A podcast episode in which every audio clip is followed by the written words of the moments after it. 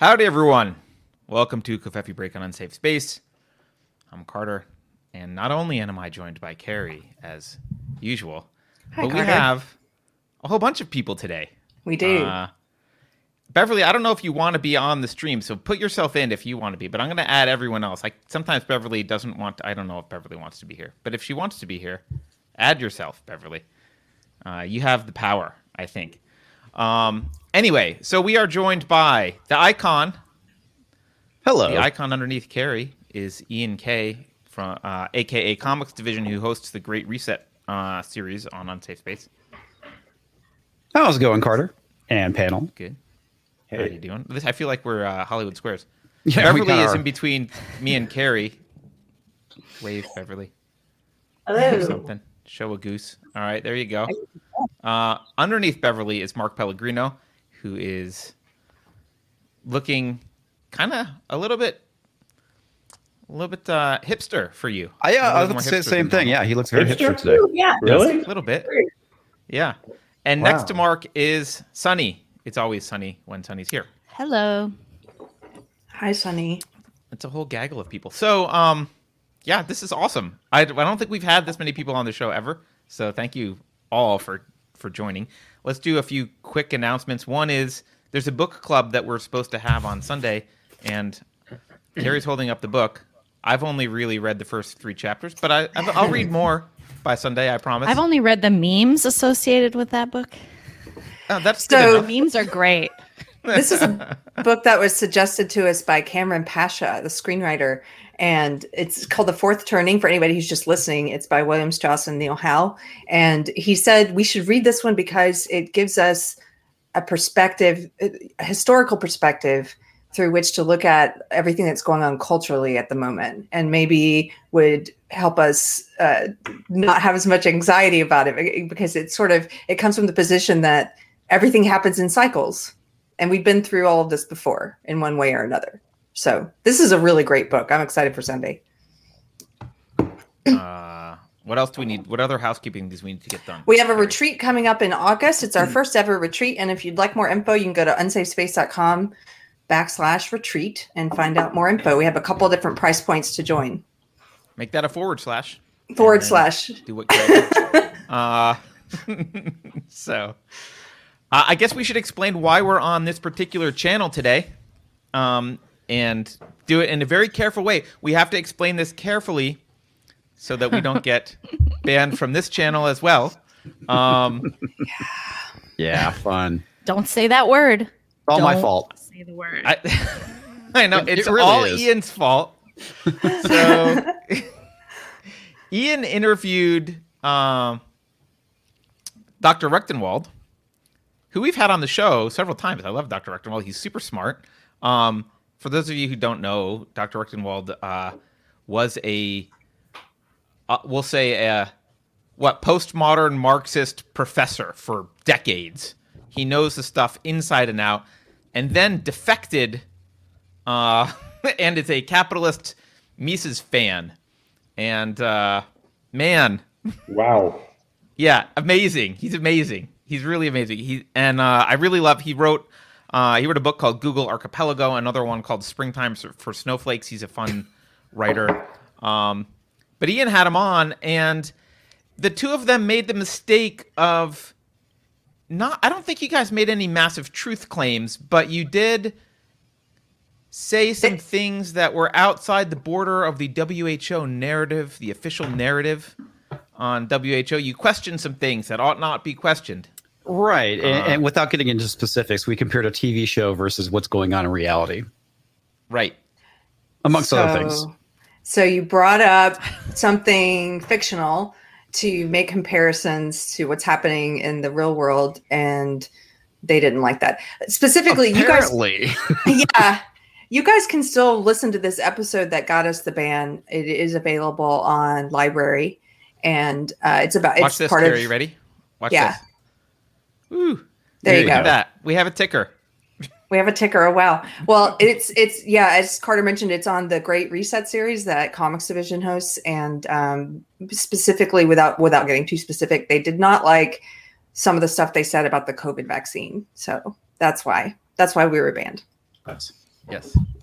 Yeah, and and it was like what thirty to sixty seconds of a one-hour interview. Uh, Yeah, pr- pretty So- much. so just one little one little comment. Uh, Yeah. Yeah, I you know what I. I appealed knowing we're not going to they, they don't they appeals go into a black hole. They never read appeals. So I know it's not going to get it's not going to work.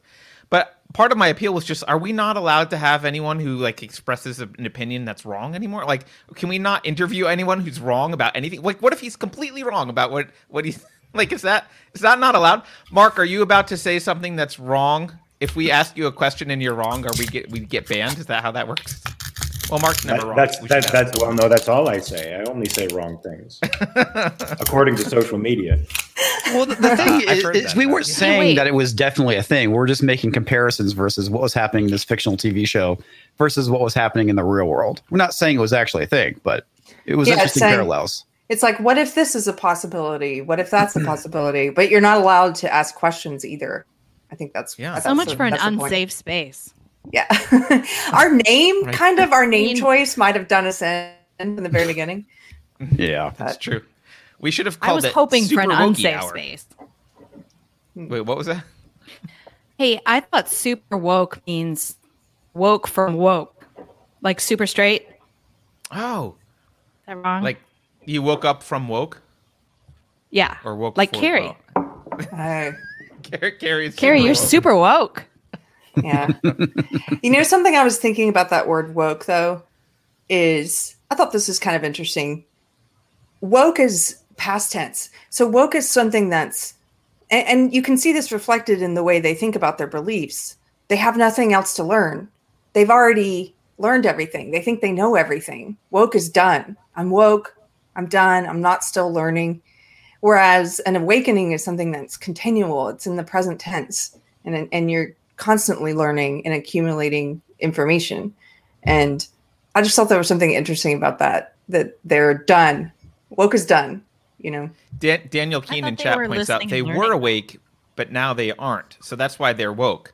They had been awake previously. It's a past tense of being awake. I'm not anymore. I was awake. Yeah. Now I'm woke. previously, having awakened. I don't know.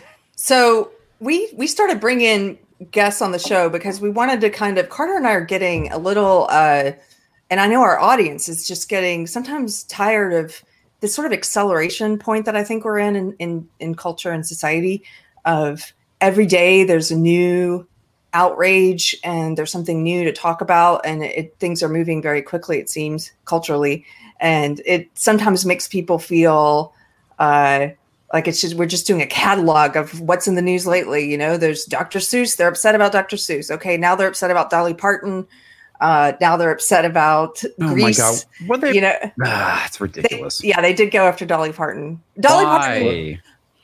yeah did you are mark did you hear about No, it's everything's moving so quickly. I'm, Yeah. I'm I'm missing them too. What what's this Yeah. They don't like Dolly Parton because and there've been a couple of pieces about her recently because she won't inject politics into uh, her public statements. They don't like that she doesn't quote pick a side, and it's not enough for her. They think she's too tepid in the way that she supports social justice. They want her to be more vocal about uh, certain things. So she And supports it. So she so she supports the concept she has according said to wokeness. Right. She has said some supportive things. I think the thing about her is she just makes everybody feel included. And you can go to a mm-hmm. Dolly Parton show and you see, you know, conservative evangelicals rubbing shoulders with drag queens and nobody cares. And nobody, you know, it's it's, it's one of the most diverse audiences I've ever seen at a show. And th- that's not acceptable. We're in this, you know, us or them mentality now and and You, you you know- think that's what's all about, right? Having as many people as possible, uh, you know, being together, a diverse group of people. That's supposed to be a good thing, but apparently it's not in this day and age. No. So she's committed that great sin of not, uh, you know, drawing a line. They've had her do a couple things. They denounced her Dixie Stampede, and she did apologize for the name and changed it. Now it's called Dolly Parton Stampede. And it was about the North South. It's sort of like a medieval times. It's a dinner and a show, and it used to be about uh, the the. Uh, it used to be about the Civil War, and one side of the restaurant or the amphitheater is the north, and one side is the south, and there's a show happening in the middle while you eat uh, fried chicken and drink iced tea. And well, they had they they criticized that because it was about about the Civil War. So now Oh, good she- grief. she, she changed it. You know, she changed these things. She's taken some steps to appease them, but it's not enough. So anyway, Well, This is It's the never enough. You can't- you Silence is can't- violence, though. That's what that means, right? When, Yeah. Like it sounds like a catchphrase on a, a placard in Berkeley, but when you apply it, you end up criticizing a singer for not speaking the woke ideology because she's being silent. That's the problem, right? yeah. So Sorry, I mean, but is that a duck? I'm like, what is I a goose? Yeah. I'm sorry, I just got very distracted. I was Yeah, like, what is that? She won't stop chewing my hair, and now she's all excited. Okay. But uh, That is so Yeah. cute. she's a baby. Sorry to interrupt. That's fine. So we just wanted to mix it up a little so that we're not just cataloging all these things and sort of have fun with people just talking about where we're at, what we what you guys see um, on the horizon, and and I don't know, offering people some positivity as well. So I that's didn't kind of realize the idea. positivity was supposed to be part of the show. Everyone's going to That's drop off now. That's the No, requirement. I want some positivity. Okay, Sunny, your name implies that that is a direct challenge. Keri's thrown down the Yeah. gauntlet. With a name like mine, I have to be cheerful. um, you must. can we talk about the royal family? I mean, is, Is, that there too anything depressing? happening with the royal family? Are you Uh, kidding? apparently, they're all racist. is that now. a joke? Oh well. Um, okay. Well, that's the depressing side of it. What? That they're all racist? way to way to take other- it depressing, Ian. Well, yeah, know, Uh, that's the reality of it, right? I mean, what can you do? I, I just find yeah, I just find the whole circus of the Meghan Harry thing really entertaining. Um I so think he got a she's job in Silicon Valley and his title's Wait, uh, chief impact job? officer. He just got a job. Where? It's about time. Some Silicon Valley company called BetterUp. Oh my And- god! A, a nice woke Silicon Valley name. Yeah, and they're like they're They- funded by you know huge Saudi money, and you know it's kind of typical, um, the typical actors. But anyway, he, his job is chief impact officer, which is a really great title, I think. Yeah, for Harry, Be a celebrity. what and kind of impact? exactly. it's the most meaningless, So he the most sits at meaningless so he title sits at home. He sits at home and tweets for seven figures a year. Right. Yes. Okay. And now, him. but now he knows what it's like for the working man, Mark. Indeed. Oh yes. Now he's getting He dirt has under a his job. Yeah. his resume said. Pr- His resume said Prince. Well, well, perhaps somebody can explain to me because I've never gotten this. I've never gotten a fascination with royals. To me, they're the most despicable group of human beings on the planet, um, and, and they, they've inherited despicableness. They've gotten their position from being despicable, horrible human beings. So, can somebody explain to me what the fascination with a, a lineage of psychopaths is? That's the fa- that's my best question Hey, I've ever is- heard about that's the Is that a lead, cheerful. is that a leading question? That is not cheerful at all. but I do want to know. I mean, even my I- wife is fascinated by this stuff. I think it's because it's romanticized. it. Romanticized. You Mur- think that murder, murder, it's because incest, it's Prince in- isn't? Well, murder, no, incest, intrigue, sectarian violence, all that stuff. That's just it's romanticized. Mm-hmm. No, of course not. That's the reality, right? It's the Yeah. reality versus the romanticized version of, of what people see. I mean, they think of, you know, oh, it must be wonderful to be a princess and a prince and whatnot, and to, to be a noble or something like that. And, and they don't actually see the historical aspects of what it would be like to be a real princess or a real prince or, you know, be somebody in the royal family in the Middle Ages. It was not fun. Uh, so uh, it, it's it, it, they're in love with the idea, but not the actual reality of what it means to be royalty. But I imagine it was a little bit more fun than being a serf. I I. I, I don't know. I mean, I, I guess um, wh- there's there's a lot of stuff that people don't understand about serf. There was actually a lot of egalitarianism amongst serfs, even though they were tied to the land and kind of technically kind of slaves. But um, from I guess like the standpoint of being a serf, there was a lot of egalitarian amongst them. You're you're you're not making a, a good point for egalitarianism. I'm just that's not scoring points for egalitarianism. hey, they're all dead but equal. Um, They're right, equally so- filthy and disease ridden. and Is starving. it can't is it just worship of, of power though? People love power. I mean, people loved loved Danny in Game of Thrones. I never watched Game of Thrones, but like people love villains. I mean, is it just like, hey, they're rich and powerful, so we love them? Or So here, here's people like- something. I was going to say, I think there's something. I don't know if you guys read this spiked article about about that interview that Meghan and, and Harry gave uh, to Oprah, but it was called. I just had to look it up. It was called "The Unbearable Victim Complex of Meghan Markle." oh And- yes. Did you read that one? No, a- no, but that's that's an awesome title. There's a really interesting section where they were talking about the fascination that our culture has with the elite. So whether it's the royal family or with celebrities, and by being, I mean, the elite implies they have great wealth and access and, and privileges. And oh, hi, Mark. Oh, hey, and so, should- hey, and so one of the things this article talked about was how, because of where we're at culturally now, we've sort of celebrated victimhood. We're in this place where we're celebrating victimhood and oppression. And so this interview, in a way, was an attempt to take what we think of maybe as like the old elite, the old cultural elite, the royals, and recast them in this new victimhood light so they can remain um, celebrated and, and positive. And so to give them this kind of this veneer of being oppressed, even though they're they're royals. and so the whole the whole uh, angle of that interview was, you know, tell me about your oppression kind of thing. I thought that was interesting. You have to recast. You have to recast the celebrities of old. Wow. It's hard to be a ginger in 2021. But that also explains Madonna's recent comments. You know, Madonna, who arguably, I mean, she's very powerful woman, has a, has been very successful, great businesswoman, musician, and then she recently tweeted a lot of stuff about how uh, she's been oppressed, that the patriarchy has kept her down, and Oppressed to the oppressed to the tune of two hundred and fifty million dollars. right, Yeah. I, I love oppression like that.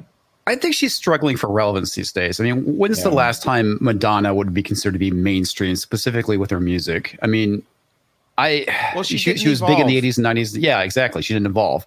And she became like many other has been celebrities and activists because that keeps them relevant. Hey, buddy, look at that. That's for Keri. She just likes the ferret. I so- love the ferrets. This is So exotic. that's Mark. This is exotic. Below Mark day. is Mark. Everyone. Hey, Mark, how are you? I'm great. I'm great. Uh, hey, it, can't, the royal family's the royal family. Aren't they allowed to be racist? I mean, they run the, the biggest property owners in the world. If I was a That's king, I was thinking. Like, if I'm a if I'm a prince or a queen or whatever, like fuck you, I'm racist. Goddamn right I am. You know what? Why? You what are you going to cancel the royals? They're like just oh we'll just call in all our favors and there. so That, that, seems like that, they're that island to, is no though. that that island The is no longer used. Yeah. the queen uh, last week brought in a diversity czar, which I thought was really funny since they're a hereditary monarchy. I mean, like, how do you how do you diversify? Like, isn't that Aren't they all inbred anyway? The, the royal Yeah, yeah. family. They are. Yeah. Which they could lowers use some IQ. genetic That- diversity, just right? Yeah. You know, it- Hey, you know what I, you know what I think. If it's true, what she sorry to uh, uh, come plumb, uh, barreling in, but if what Meghan said is true, like what was it? Someone she she claimed someone said, "What color is the baby going to be?" Right? Yeah, That's what one of the accusations, right? Yeah. Oh, maybe. Hey, who yeah. said that? No, she Yeah. never said who said. Okay, No, Right. you know what that sounds like? Okay, because you know the royal family is like a, they're sheltered weirdos, right? Like they're really powerful and rich, but they don't like know how to deal with normal people. You know that? Does do you guys know that? Like they live, they lead I- lives that are not like anyone else, right? Oh, of Right. course. Yeah, of course. that- Which Harry Harry proves that every day. Yeah. It sounds like the ignorant statement. I mean ignorant in not knowing because they don't have familiar with they've probably actually never been privy to the the uh, the, the the the insemination of a mixed race couple. So they went, "Oh, that's interesting. What color's the baby going to be?" It's just kind of of a uh, like you do you do you see what I'm saying? It, it's it's just It's a just, dumb it's just old grandma asking a dumb Yeah. question. Is what you're saying. because they've never met anyone who was They've never seen that before. Yeah, that's what it sounded like. Yeah. If Well, it's true. It sounds like, you know, much like most celebrities, they're out of touch with reality.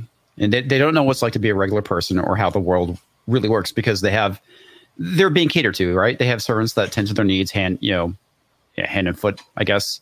Um, so yeah, I mean, when when you have pe- people going out buying your groceries, preparing your food, doing everything for you, uh, I, I think that severely disconnects you from the way the world truly does work.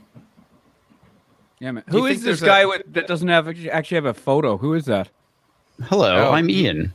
Oh, hi, Ian. My name's Mark. Yeah, you're How's hot. it going, Mark?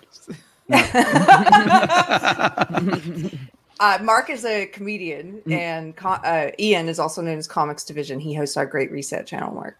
Nice, nice. Um, and above you, Mark, is Mark, and Hi, Mark. the Hey, Mark. woman to the left is Sunny, and I think you know everyone else. What's up? I don't Beverly know the. I don't know above Mark. Oh, that's Beverly, That's- who Hi, you've probably hi, Beverly. interacted with on email. Oh, Hi, Beverly. yeah. And Good she to a meet goose. you.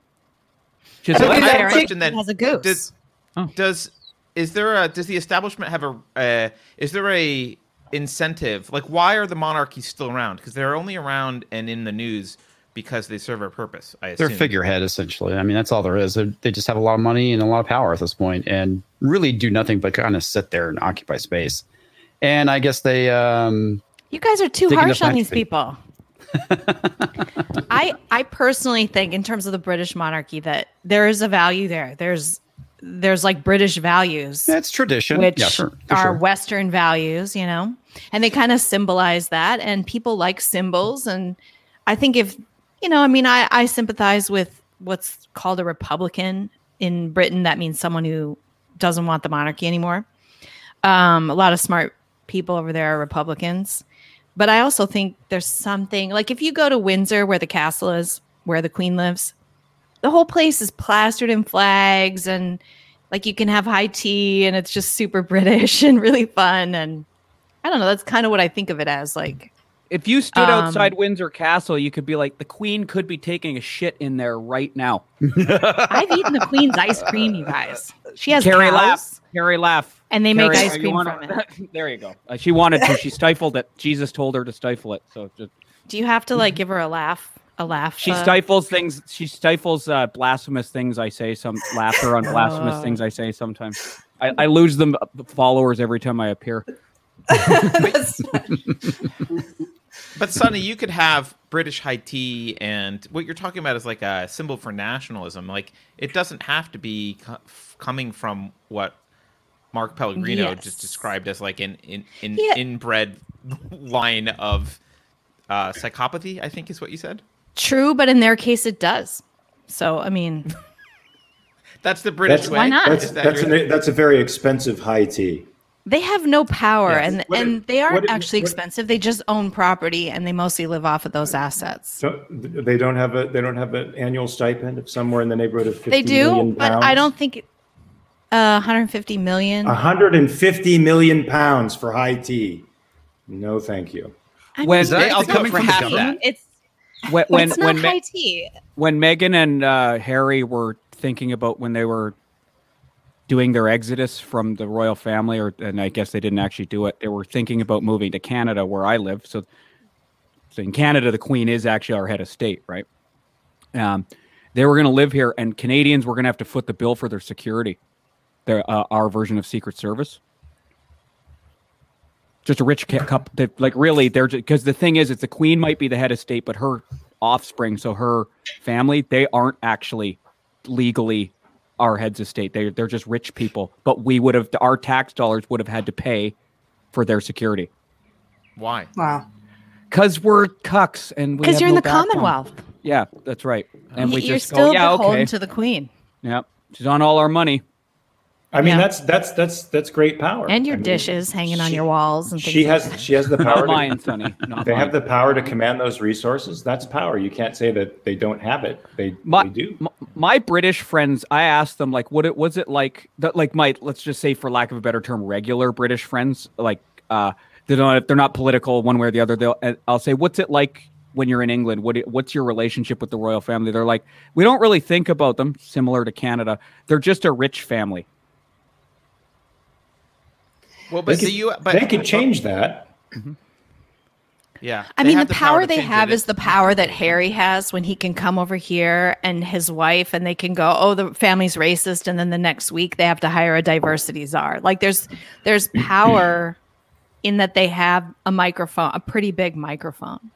Yeah. You know, that's pretty powerful. And there's power the in the PR fact of that, they, that. and there's power in the fact that they can make me pay for their security detail. Right. But they don't really hold any political power, but they obviously mean, have a lot of influence. Your politicians could change that, though. I mean, you guys could do what Americans did. Yeah, apparently that's harder, easier said than done. We'd have to open up our. Uh, you're right. I'm not. I'm not. I'm not being pedantic, but it, it it's actually quite difficult to do that legally because we have to open up our constitution. And pe- people who are smarter than me say that's a that's a risky idea in Canada because then the uh, re- the maniac woke people would get in and change Yes. the constitution. Yes. Yeah. Ah, Yeah. Yeah, it's, Wait, it's the same thing here. If we were ever to go to through a, another constitutional convention, uh, we'd be screwed. We would be losing all of our rights at this point.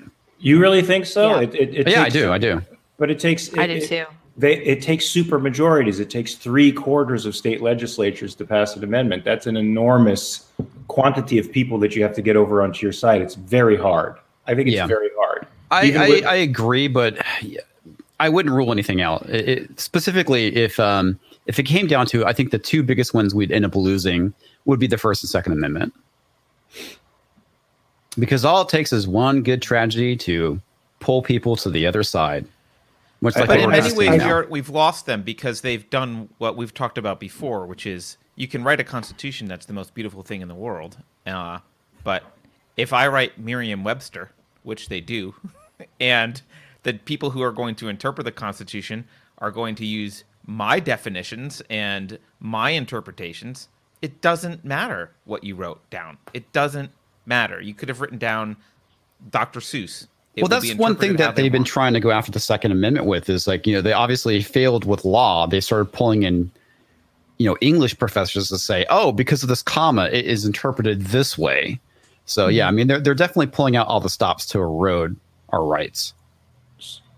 So, so they haven't they haven't read the Federalist Papers, and they're depending on the fact that most other people haven't read it, so that they can fix narratives. Yeah. I mean, that happened Yeah. basically right after Sandy Hook, where they you start seeing articles saying, "Well, this is what this English professor says about this law, or you know, about the Constitution." It's just like, man, you you are really digging a hole here, trying to find anything that will that'll fit your narrative at this point. Well, this is why ultimately the culture matters because it's, if the people don't hold their elected officials accountable for crappy interpretations of law or making crappy laws or violating the law, then it doesn't really matter. and they I know. can't hold them accountable when the culture is is shifted in that direction. I remember in 11th right. grade in my American history class, my teacher was a leftist, a lawyer, and taught me that the Constitution was a living document. Now, Right. I was taught that in high school history too. Yeah, I, I was as well. Right. So that means it's it's it's it's not a contract. It can adjust generationally, and that's to say there's no real principle or law governing us at all. Um, and I could slap him for that if I saw him again. I think I might just, you know, for the sake of doing It it. would be I. I learned it was a living document as well, and I think a I think a lot of people have the idea that um, that the Constitution is something that should evolve with society, and as we become more perfect, and as we they have this idea that a lot of it, I think, is just arrogance of of looking backwards and saying we know so much more now, and we know so much more than these people, and you know, therefore we should be able to amend this thing. And I used to think of the Constitution that way. It took me a while to Uh, change the way I thought about it. Well, you're right about all lack of it. moral standards. It, it's Yeah. it's it's they believe that democracy, what's moral, is what most people think is right. That's what has happened morally. So of course standards are going to change because we now think differently collectively as a culture, and therefore we should change it. Right, which is the opposite of the intent of the Constitution. Yeah, I think the Constitution is based on something that liberalism was based on, which is universality of principles and Right, knowledge. That, that that some principles and knowledge applied to everybody throughout all time.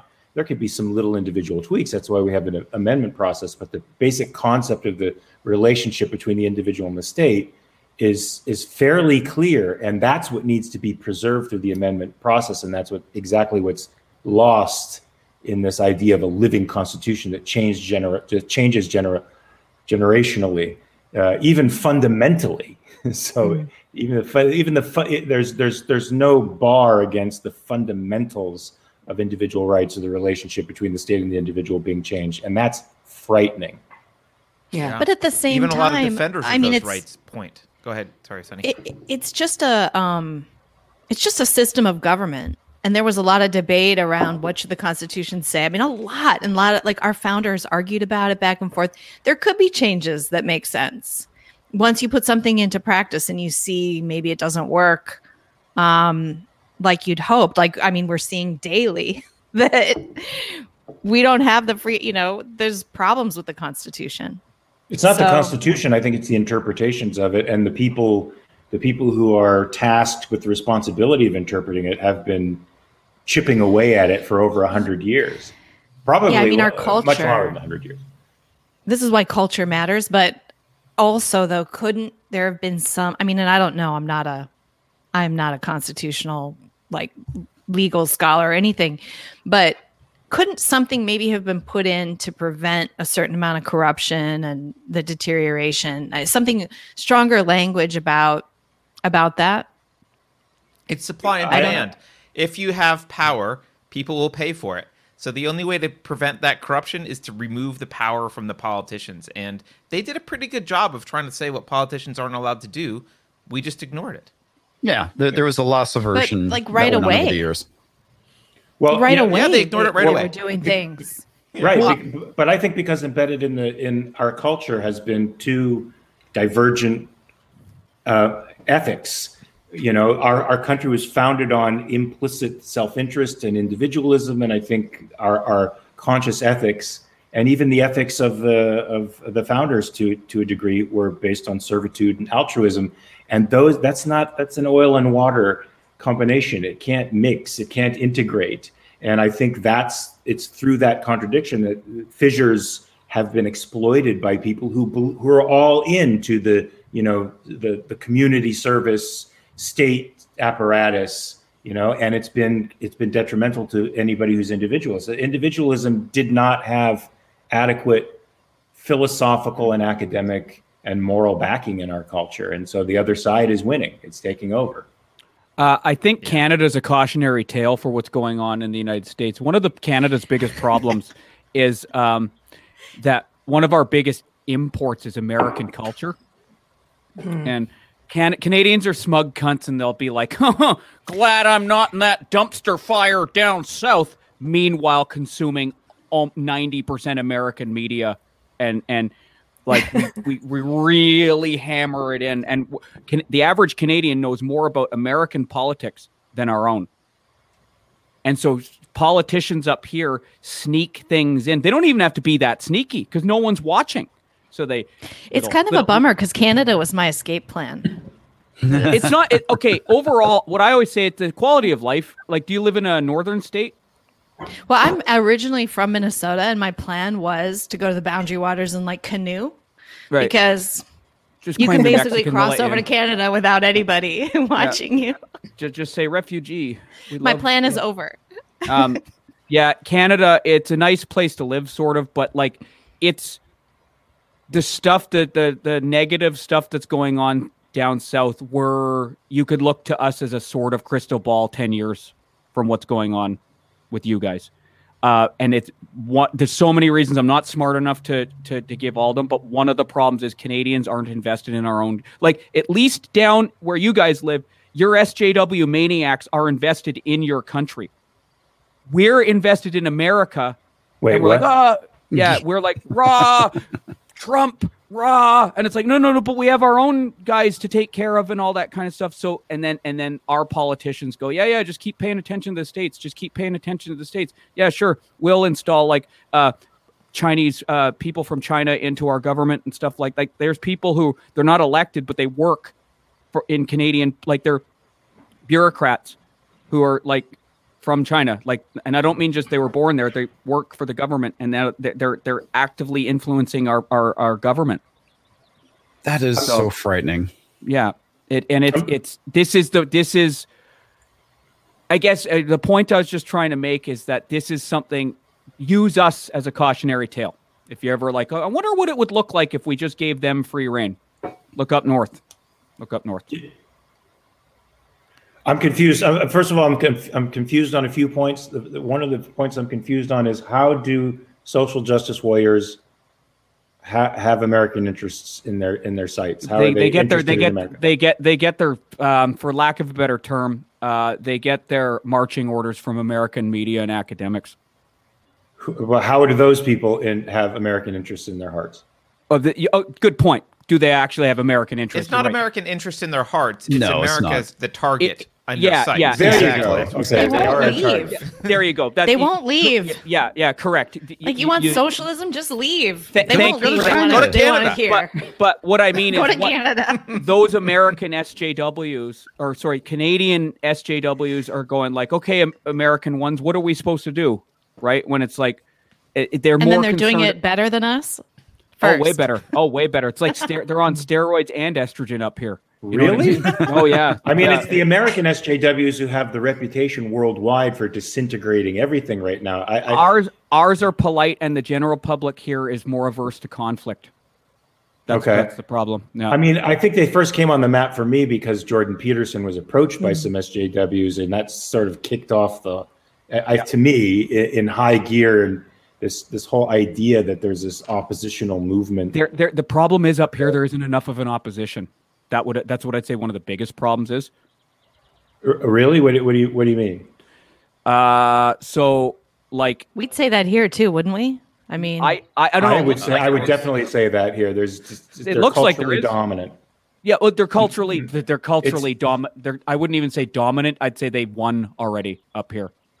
Wow. So they're, I mean, they're winning. frightening. They're winning big time here. The, the alternative that we have on our side is, you know, nationalist, redneck, It- toothless, and, uh, and okay, jingoist I- I- I- boneheads. absolutely. So okay, again, like five or ten years from your present point is where we're in Canada. So basically, if you pose anything that's, um, I don't want to say left because I don't know if it is left. What but that progressive stuff. Okay, for example, let's say you question, and I know it's like this in the states, but this has complete cultural hegemony up here now. Let's say I question the lockdowns, right? Let's just say I go, they immediately go to you're alt right, you're a flat earther. yes, that's here. Okay. Yes. Okay. Okay. Yeah, we hold have it. that. Hold hold it. the average person here will not get involved at all. They just go, I don't. Okay. They they might not agree. They might think it's ridiculous, but the a- there there is no like resistance up here in the in the same in the same uh, magnitude that I see down. At least they're okay. I know they're I see what you're dominating down there, but at least there's a number. There is a somewhat critical mass of people going, no, no, no. Here there isn't. There and There's they're like Jordan immediately Peterson and three other people or something. they're is what you're immediately marginalized as alt right, and it's just taken as a fact. Gadsden and That's Jordan it. Peterson. Yeah. And they're Too. immediate. Well- they're just im- yeah.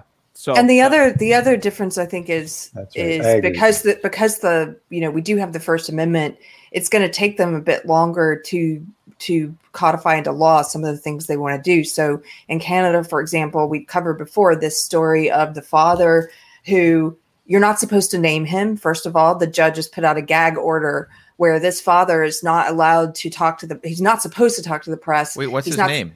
I'll tell his name in a second. He's not supposed to talk to the press. He's not supposed to t- uh, use his name. He's not supposed to use his daughter's name or his wife's name. Uh, he has been doing interviews, and a lot of them are being pulled down.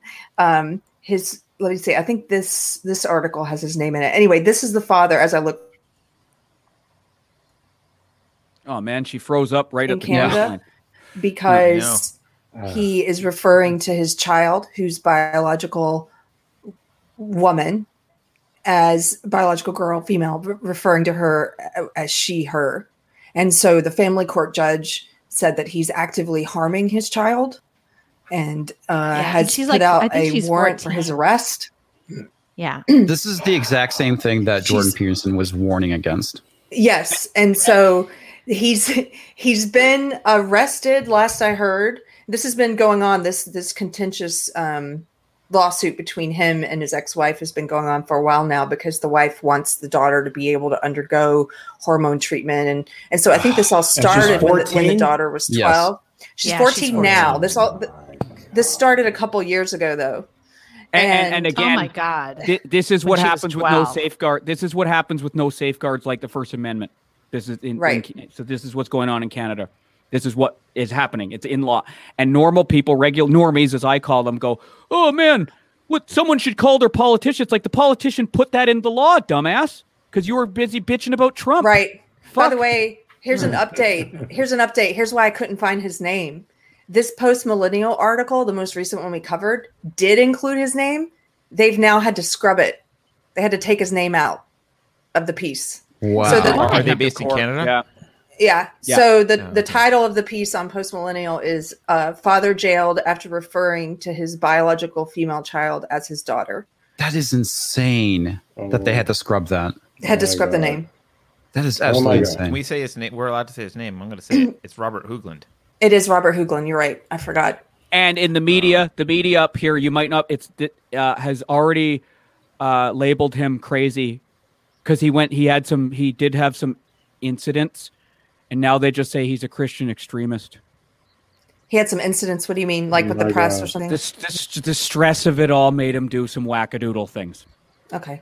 You know what I heard him uh, say in one of the and- but Oh, no- interviews was that he said, you know, the reason why this is important for me and the reason why I'm willing to go to jail over it is because it's my daughter, it's my child. And Yeah. he said, oh my um, god. he said, you know, at some point she might decide that she wants to detransition and she might be upset that her parents and the medical establishment allowed her to undergo hormone treatment or surgery or, or or whatever you know who knows what point we're getting to and and i don't want her to look back and say why didn't you do anything to protect me That's so frightening. um, but yeah, so that we haven't heard of a, I haven't heard of a case quite like that in the states yet. There is one in Texas that is getting pretty close. They've taken the child from the father and awarded sole custody to the mother, um, but they haven't been able to institute the same kind of gag orders on speaking to the press or on the press covering it. They haven't been able to do that in the states like they have in Canada, um, mentioning the names so that you can find out about it. You know, What one thing I do notice that is worse in the states is people will go after your job e- more down in the states than they do up here. Hmm. For wrong thinkers tweets or whatever, people like, like, where does he work right away and go. They don't do that quite as much up here. It's not just I guess the natural aversion to conflict. It, uh, uh, not never happens, but I notice it's way more prominent down down there. Yeah, you know, I I don't, haven't talked about this on our show yet, but I just heard from I hear from lots of different strangers who watch the show, whatever. I just heard from this young guy, young adult, who uh, I won't I won't mention. I'll try not to mention specifics because he doesn't want to go public with it. But um, he has a he has a job working at Disneyland. He's in a singing group there, and he posted something on social media that was tepidly in defense of Gina Carano. Not even full throated. It was just saying, I don't think this bodes well for free speech that she lost her job at Disney. And some strangers to him, random people, uh, found his post and started calling Disneyland and doing and, and whipped up a mob online and are trying to get him fired from his job as just some anonymous you know he's not a public figure. He has this you know Yeah. he's, he's employed to sing in this this barbershop barbershop quartet at, at disneyland for people who are visiting. And he's you know th- this is the cancellation that bothers me more than stuff like gina carano because she's a public figure. But you Did have you guys things like this happening all the time to just average everyday people you know? Did you guys see this story this morning about the Southwest, possibly sa- allegedly maybe Southwest Airlines pilot who was caught on mic complaining about San Franciscans? No. Did you see this? I love Southwest. This is the, The most we need. hilarious story. this is the most hilarious story. So they over the you know air traffic control and coming into SFO, this pilot is going these effing freaks. Effing this, effing that. Like he just, they probably drive effing Hyundais and they're so effing slow and da da da. Like it's just this random. And he's got this southern accent and he's so some some snitch who's at, who's at like an air a little airport in his little plane hears this and then goes and tries to figure out oh it's the same voice i heard saying southwest 538 or whatever you know like when they're talking and so they're trying to get him to lose his job as a pilot because he like went on this little rant about how he doesn't like people from San Francisco, like with Well, a few spe- F-bombs. speaking as a Californian, I don't like San Franciscans either. yeah, who someone in the Bay does? Right? I don't like for San that I thought they used to be proud of how freaky they are, and now it's like a problem. I was So- born in the No, Bay There's Area. a lot of people in the Bay Area that hate us. That hate like there's a lot of self hatred in the Bay Area, but we're all afraid to say anything because Zuckerberg will come to our house. Well, so how So- do sorry, how sorry do to interrupt. Sorry to interrupt. I got to get going. I just wanted to jump in for a few minutes. I got to drive a guy to the airport. So uh bye Mark. Thanks for so he can us. escape Mark. Canada. Take care, good Mark. to meet Nice all to of meet you. you, Mark. Yeah, yeah, Bye, okay. bye, Mark. Yeah. Bye. So how do average people create an uncancelable uncancelable life? That's something I've heard a lot of people discussing lately is that you have to make yourself uncancelable. And Don't work for another company. I guess is the best way of doing it. Well, that's why they're going to pass the PRO Act so that everybody has to be an employee and nobody can be an entrepreneur. what's the and- what wait, what's the pro Act? Uh, well, it's just been passed from the through the House, and it's the same thing that they did in California, the AB five, where they outlawed freelancing and self employment, basically. Oh. Um, and they they want to do it nationally, so the House has just passed it, and it forces a lot of people into be employees, basically, or they'll uh, lose Oh. their jobs. This is the thing that's targeting gig employees. Yes, oh, yeah. It's really hurt a lot It's of gig been really employees hard in in California. California. They hate it. yeah. Yeah. And they've had to make a million exceptions for musicians are exempted and this group is exempted as you know the groups that could sort of gather and lobby got some exceptions because it was really really unpopular across party lines here in California. And but you know, it's been they've been trying to pass it for years um throughout the Trump administration they were trying to do it nationally. And originally it's like a union bill. The unions here wrote it to try to get everybody in a job situation that could then potentially be unionized. And it was specifically targeting Uber, I think, and uh, one other company. I can't remember exactly, Lyft. but and and DoorDash. Uber and Lyft. And okay.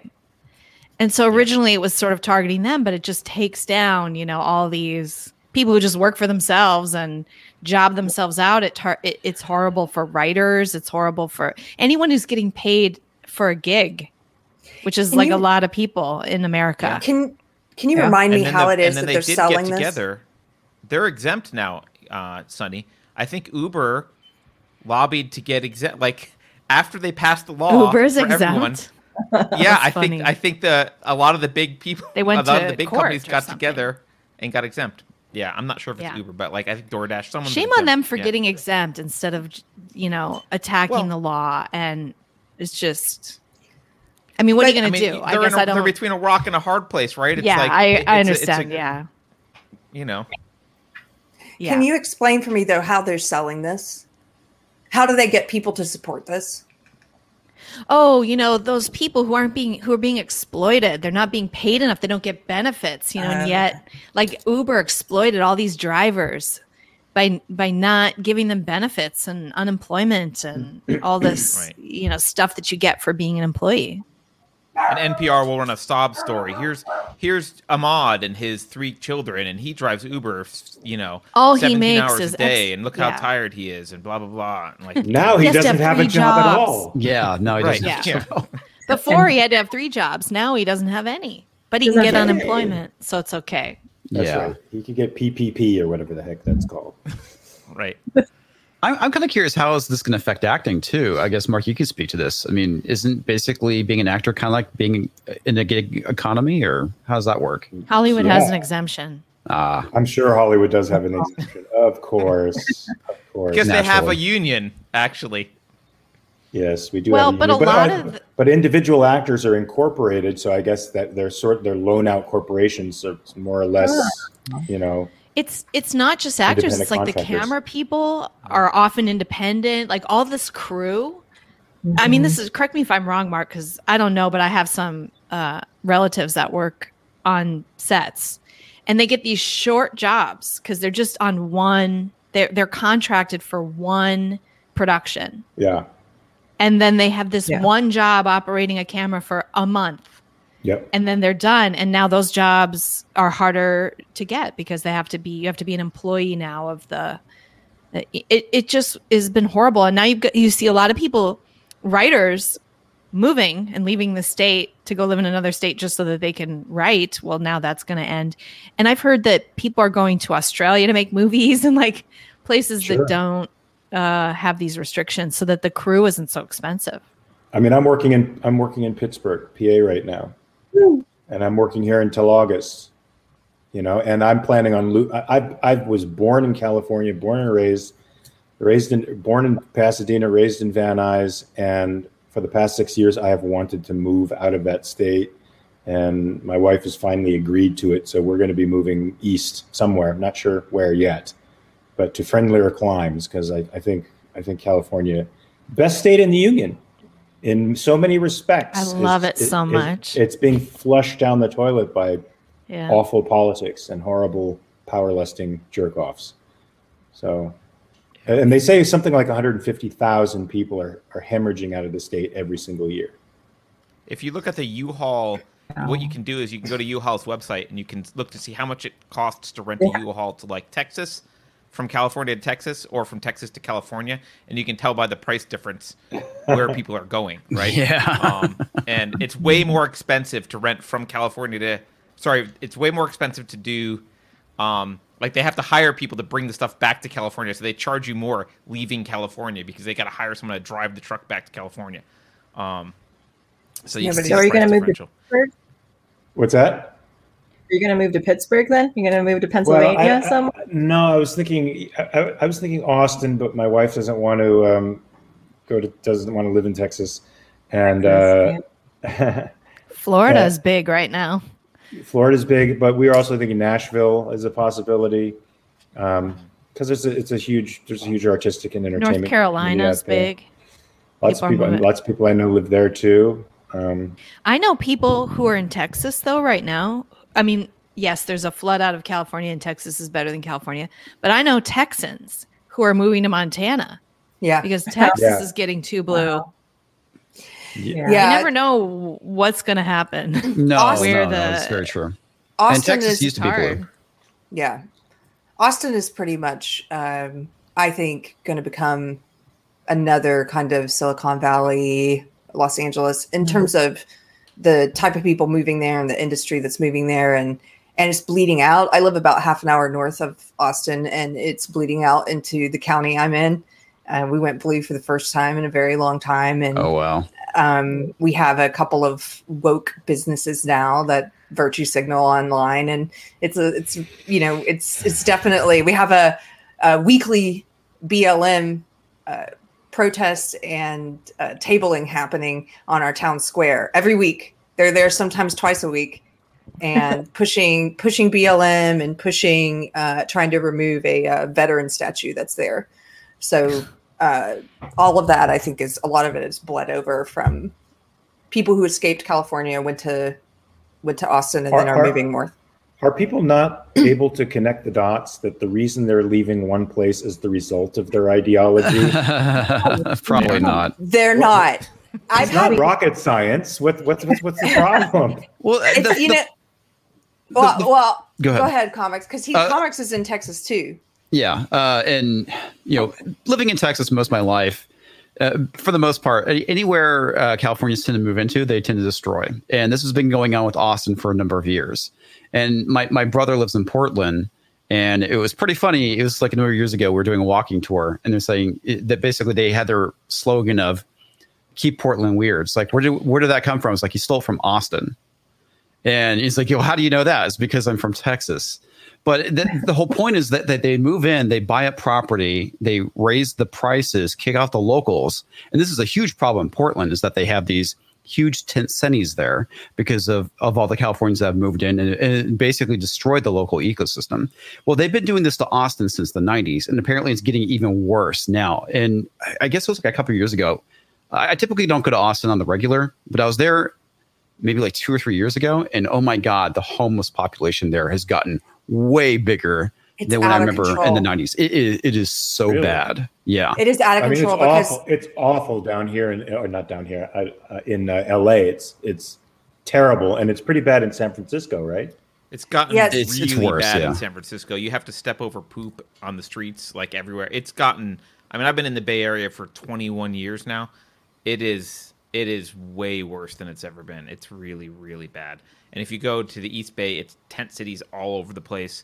In, in San Francisco proper, under basically every overpass, there's a tent city. It's it's disgusting. There's needles on the ground and Now, isn't this That's how because Austin is. It, it- Austin's this way now? Yeah. Austin, yeah. So a few years ago, I, th- I think it was a year or two ago, they um, they basically made it legal to have homeless encampments anywhere. They used to be sort of underneath one overpass. Now they're under every overpass, um, even in front of small businesses. You'll see, uh, even on Congress Avenue, which is becoming almost like it's. I think it's going to end up being like Rodeo Drive in Beverly Hills because all the mom and pop shops, which made it weird, have been forced out due to rent one of the one of my friends who owns a, a business there the rent went up 10 times in one year and so they're they're putting in a tiffany's now on on congress avenue wow. and yeah i mean it's it's going to become Congress Avenue. yes It's, like gonna the, it's like a place where you get good flapjacks or whatever. yeah Like it used, to, it used to be you know thrift shops mom and pop jewelry shops and and art and you know little bar dive bars and now it's uh, all high end catered towards the the hipsters and the silicon valley types and and yeah at the same time they've now allowed uh, homeless encampments everywhere and they're starting to debate there's a new um, resolution coming up that would that would rescind that that would that would make it i think so that they you know you can't just encamp wherever you want to. And if you go to a local station like uh, kvue on facebook they put out a lot of propaganda. And they they whenever they report on it you know obviously they're slanted in the in their headlines even. But if you look at the discussion you'll see at least texas is still a place where there's a lot of debate. It's not all just one point of view. There is still a lot of debate happening in the comments. That's kind of how i gauge where the mindset is at. And you'll see people in there you will you will see people in there saying i'm a liberal i'm a democrat something needs to be done. Like it's out of control now the homelessness. And uh, but then you'll still see that kind of woke pushback of uh, you don't care about homeless people you know you're a hateful person if you want to do this and we just need to throw more money at it. What they're doing now is That they're solves um, everything. yeah they're they're spending millions of dollars buying hotels. They're trying to buy a hotel in williamson county now which is where i'm at to put to put their homeless to to put the austin homeless into. So Now, now, there's only- uh yeah If only some of the, the the the sources of these terrible laws would would just open up their own homes and yards to these folks first as an experiment. Maybe that is what we need to stop this kind of insanity. Why would they do that, Mark? no they, they don't have mark they don't have room on their lawns because they have all those signs on their lawns that say in this house we believe Oh, that's And- right. I like this, Mark. This is a good But solution. totally We would. It- it adopt a a homeless solution. plan. Right? But a- a lot of these- a homeless plan. Yeah. The, a lot of the- the reason why. the. Sorry, go ahead. All right. So I a lot of the reason why about- this stuff is going on is because they decriminalized all this stuff in Portland, you know, California, and Austin, apparently. So when they start decriminalizing petty theft, public urination, public defecation, uh, all these other things, this is what the end result is going to be. Yeah, yeah, you can steal uh, a thousand bucks in, in the Bay Area now. I think up to it. Is it? I think it's up to like a thousand bucks in a store. You can walk in, steal it, leave, no prosecution. Yeah, no prosecution. Wait, I thought we were we were supposed to be talking about positive things. I'm thoroughly depressed now. Is oh i'm that, uh, sorry i'm sorry Well, wait, I have a, I have a we question had for we Sunny. had to go there. Sunny, you brought up AB five. I don't know if this is true. Can you get around it just by forming a single person LLC and calling yourself? No, a that's the thing. I mean, they've kind of plugged those holes where uh, the only way around it is to get an exception for your group. Um, because if you just like a lot of, I know specifically writers that were uh, who wrote articles for various publications and would get paid per article. Yeah. Well, if you had more than 32 articles from any one place, they had to hire you as an employee, which like they would just start hiring people outside of California because all that was done on the computer and all these California writers started not getting their articles picked up. So they had to move in order to keep making money like they'd always done. And these, you know, so they looked into, well, can I be a can I incorporate? Can I do create a company and get around it? And the answer was no, because it was specifically well, and then you had this situation where maybe you could get around it. Nobody was sure, but the companies, rather than take the risk, would just Right. hire 'Cause somebody the outside companies of were the on the state. hook for doing it. They're like, oh, this is too complicated. We're just going to hire someone in Louisiana or Nevada, you know? This is one of those. So things, it, it chills hiring. You Yeah, know, it's, not it's- just. it's the disconnect again of, of what you're voting for because i remember when this passed in california i do remember seeing a friend of mine who i would i would say is definitely squarely in the woke cult woke ideology but who's also a freelance writer. Uh, did a did a post about how upset she was about this and and realizing the effect it was going to have on her. And i just i, I still think there's a, a lack of dis, there's a there's a disconnect there between understanding that these are the politicians you're voting for.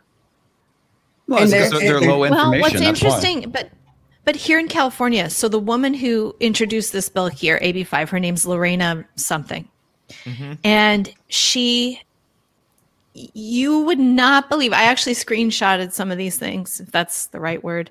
Um, you would not believe how rude she was to her constituents who were complaining about it, like on Twitter or something.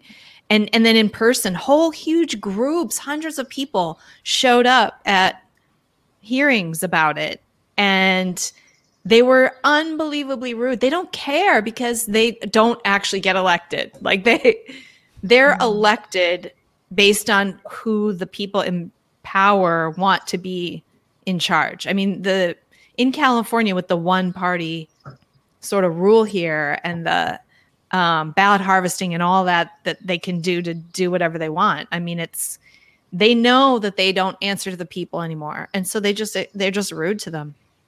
She would f bomb people on Twitter, like people who are in her Wow. district, complaining about it, and and I'm talking Democrats, not not like people on the right, but a Democrat would say to her, "Look, you don't understand, you know, da da da da. da. Oh, effing, and you're effing this, and I mean, you're kind of like, what? She's not even pretending. I- I, And- gotta- I don't. I don't like to generalize, but I'm going to generalize now. The the political class are the worst group of human beings on the planet, and they always have been. Now we're back to the royals. So uh, Well, that's what I- they're trying to get back to, right? Is some form of um, aristocratic Yep. kind of uh, tier of society. What is Yeah. an oligarchy? Yeah. As- in California, that's really obvious. Um, but the one thing that really impressed me, Keri, you'll appreciate this, is it was kind of so I joined a couple of groups about AB5, and it was very like across the political spectrum.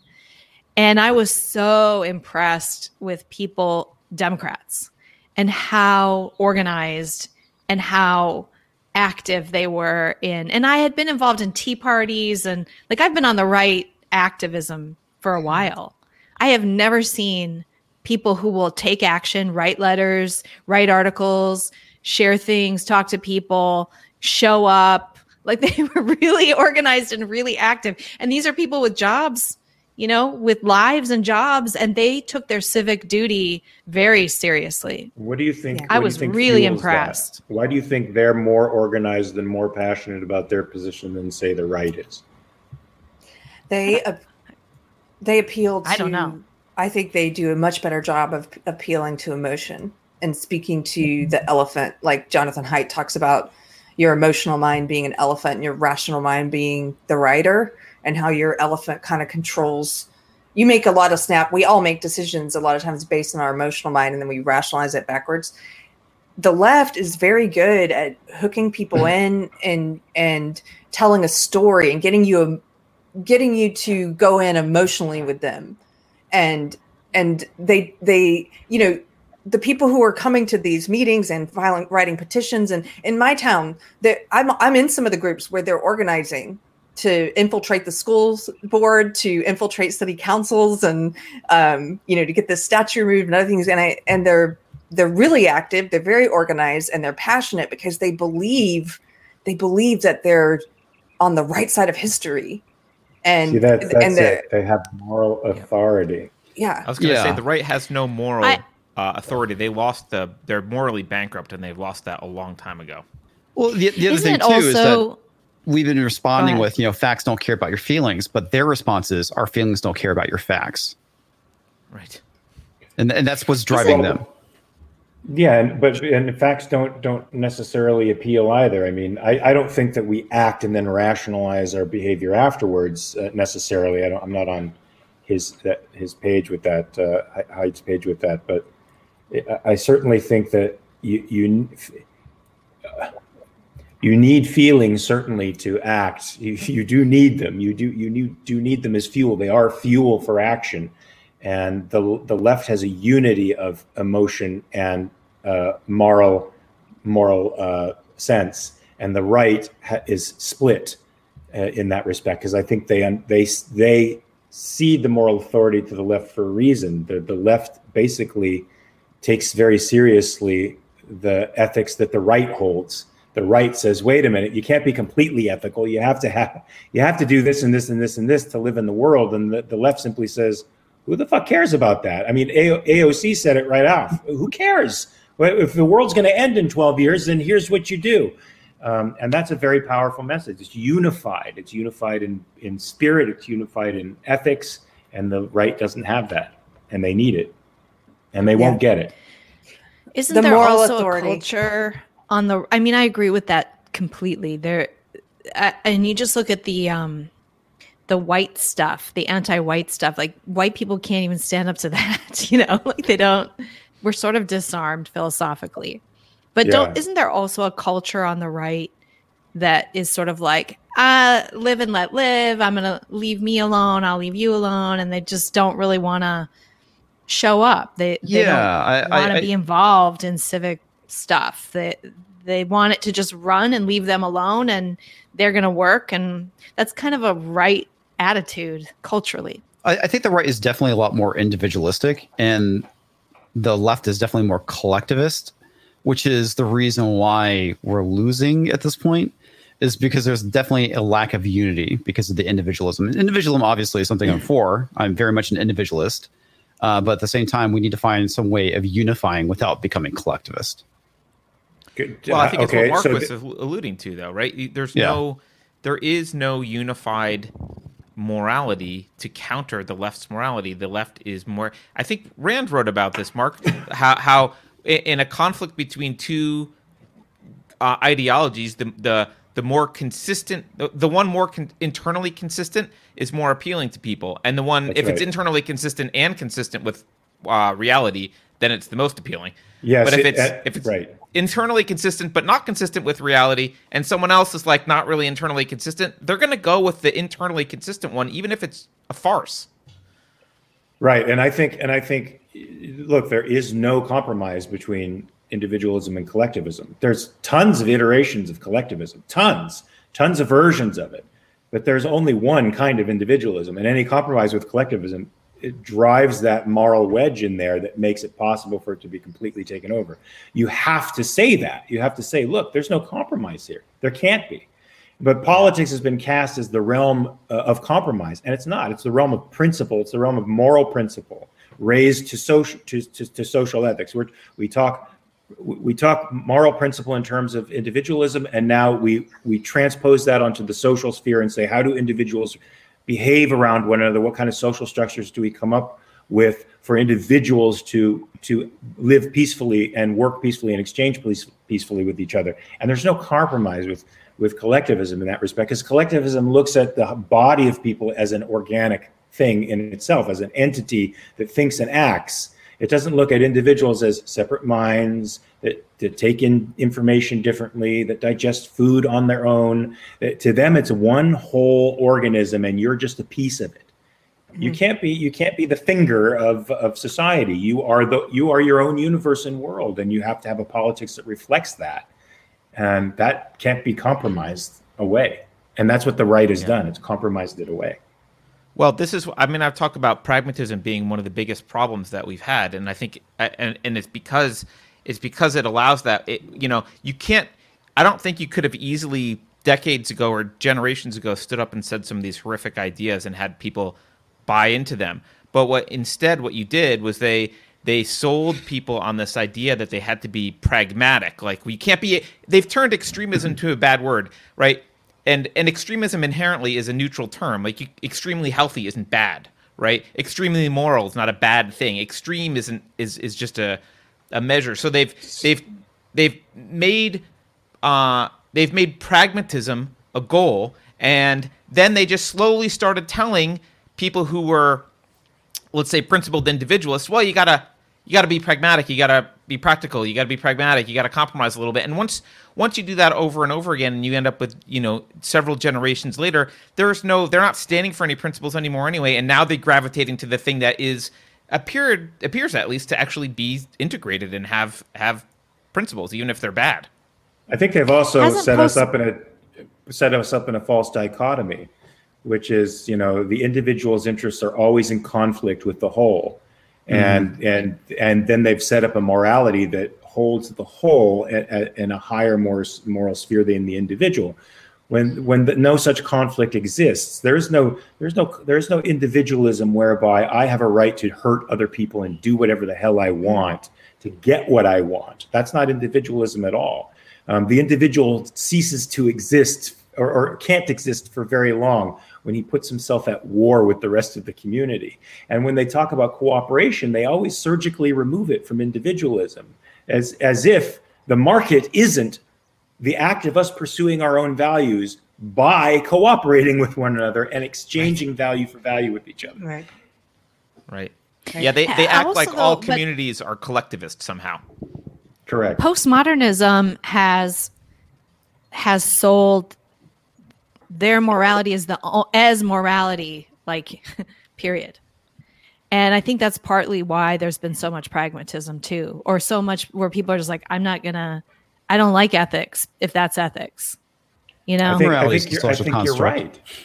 Yeah, I think you're right. I think people people see principles that are that they're as Rand Rand would call them they're floating abstractions, right? They're not connected to reality. They're not reducible to what you can see and touch. or they're and- so irrational. Like your common sense says well i'm not gonna do that. That like Right. would suck and my life would suck so i'm not gonna do it. And they regard that i mean somehow postmodernism and i know this is part of the ideology of it that they say this is morality. Post you know the left is morality everything else is immoral. Well, I think I think regardless post- of what you do you can kill somebody and it's moral if it's for the left. Like that's kind of how they set us up I, I, I think that postmodernism is great is based on some grain, grains of truth, and that's why it is able to insert itself and become sort of a live culture or a live virus in, in our in our philosophical system because it is based on some things that were true. I think Foucault probably noted something true when when he would say some mental like homosexuality was considered a mental illness at one time. And to extrapolate from that the idea that many of our evaluations about people and cultures are right or wrong are sort of narratives that change you know change. But he, it wasn't like a change we change once we get more information and we revise our premises. It was as it's just that they're cultural phenomenon and they're totally subjective. Um, but people see that i in my view that you're right. They see that principles suck that they don't relate to anything that that is tangible to them or they're outright loony and they they they extrapolate principles don't matter. And i'm just going to take each thing as a discrete phenomenon and use my common sense to work my way through it. And that is definitely the alternative we have. Miss I, I, I think I, I haven't read the dim hypothesis yet. I don't know if any of you guys have talked about it, but Leonard Peikoff wrote about I've- wrote I've about got it on my shelf waiting to read also mark right. I mean, I'm, am I the only one here who's read it? Have you read it? So you know. I mean, so so I mean, I've, I I've listened to his it. I've listened to his lectures on it, but you're definitely dealing with disintegration and misintegration, sort of fighting with each other. Um, and we we we, to me, that's just the, the false social dichotomy we have. So, Mark, how do we create, or anybody wants to answer this, how do we create? As everyone's talking, it occurs to me they have a very good meta narrative too. They have a very good way of they sell that this is the way the world works. That the world is a uh, a, a competition for power among identity groups, and that you have to look at everything as this competition among power between identity groups, and, and who's the oppressor, who's the oppressed, and and the way to be moral is then to do these things, right? What is we don't have a meta narrative. I mean, I we have do. one. We do. I think What we do. I think, but ironically, I think they're they- they fight meta narratives. They're supposed to be against meta narratives, and they're creating a meta narrative. And I don't think I don't think their their their meta narrative has gained institutional power fairly. It hasn't. It hasn't placed itself in the marketplace of ideas and subjected itself to debate. It grew internally as its own thing. The, the, the scholarship around it is very, and I'm not an expert in this, so anybody who is can correct me, but it's very insular. They all talk about one each, each other and refer to each other, and then they've gained institutional power within academia, and that in turn has gained institutional power within politics. And like I said, some of what they say is it has a certain concretes within it that you could point to. And yeah racism exists. Okay their their idea of it's it's systemic but they paint it in in terms that are very difficult. Not only are they ever shifting but they're very difficult to pin down and and make objective because they've subjectified the narrative and it's slippery and they're not interested in dialogue they're not interested in debate in fact debate is part of the problem and so it, it set itself up unfairly to to to have power. Not not it's not competing right now. If it were competing, it would lose.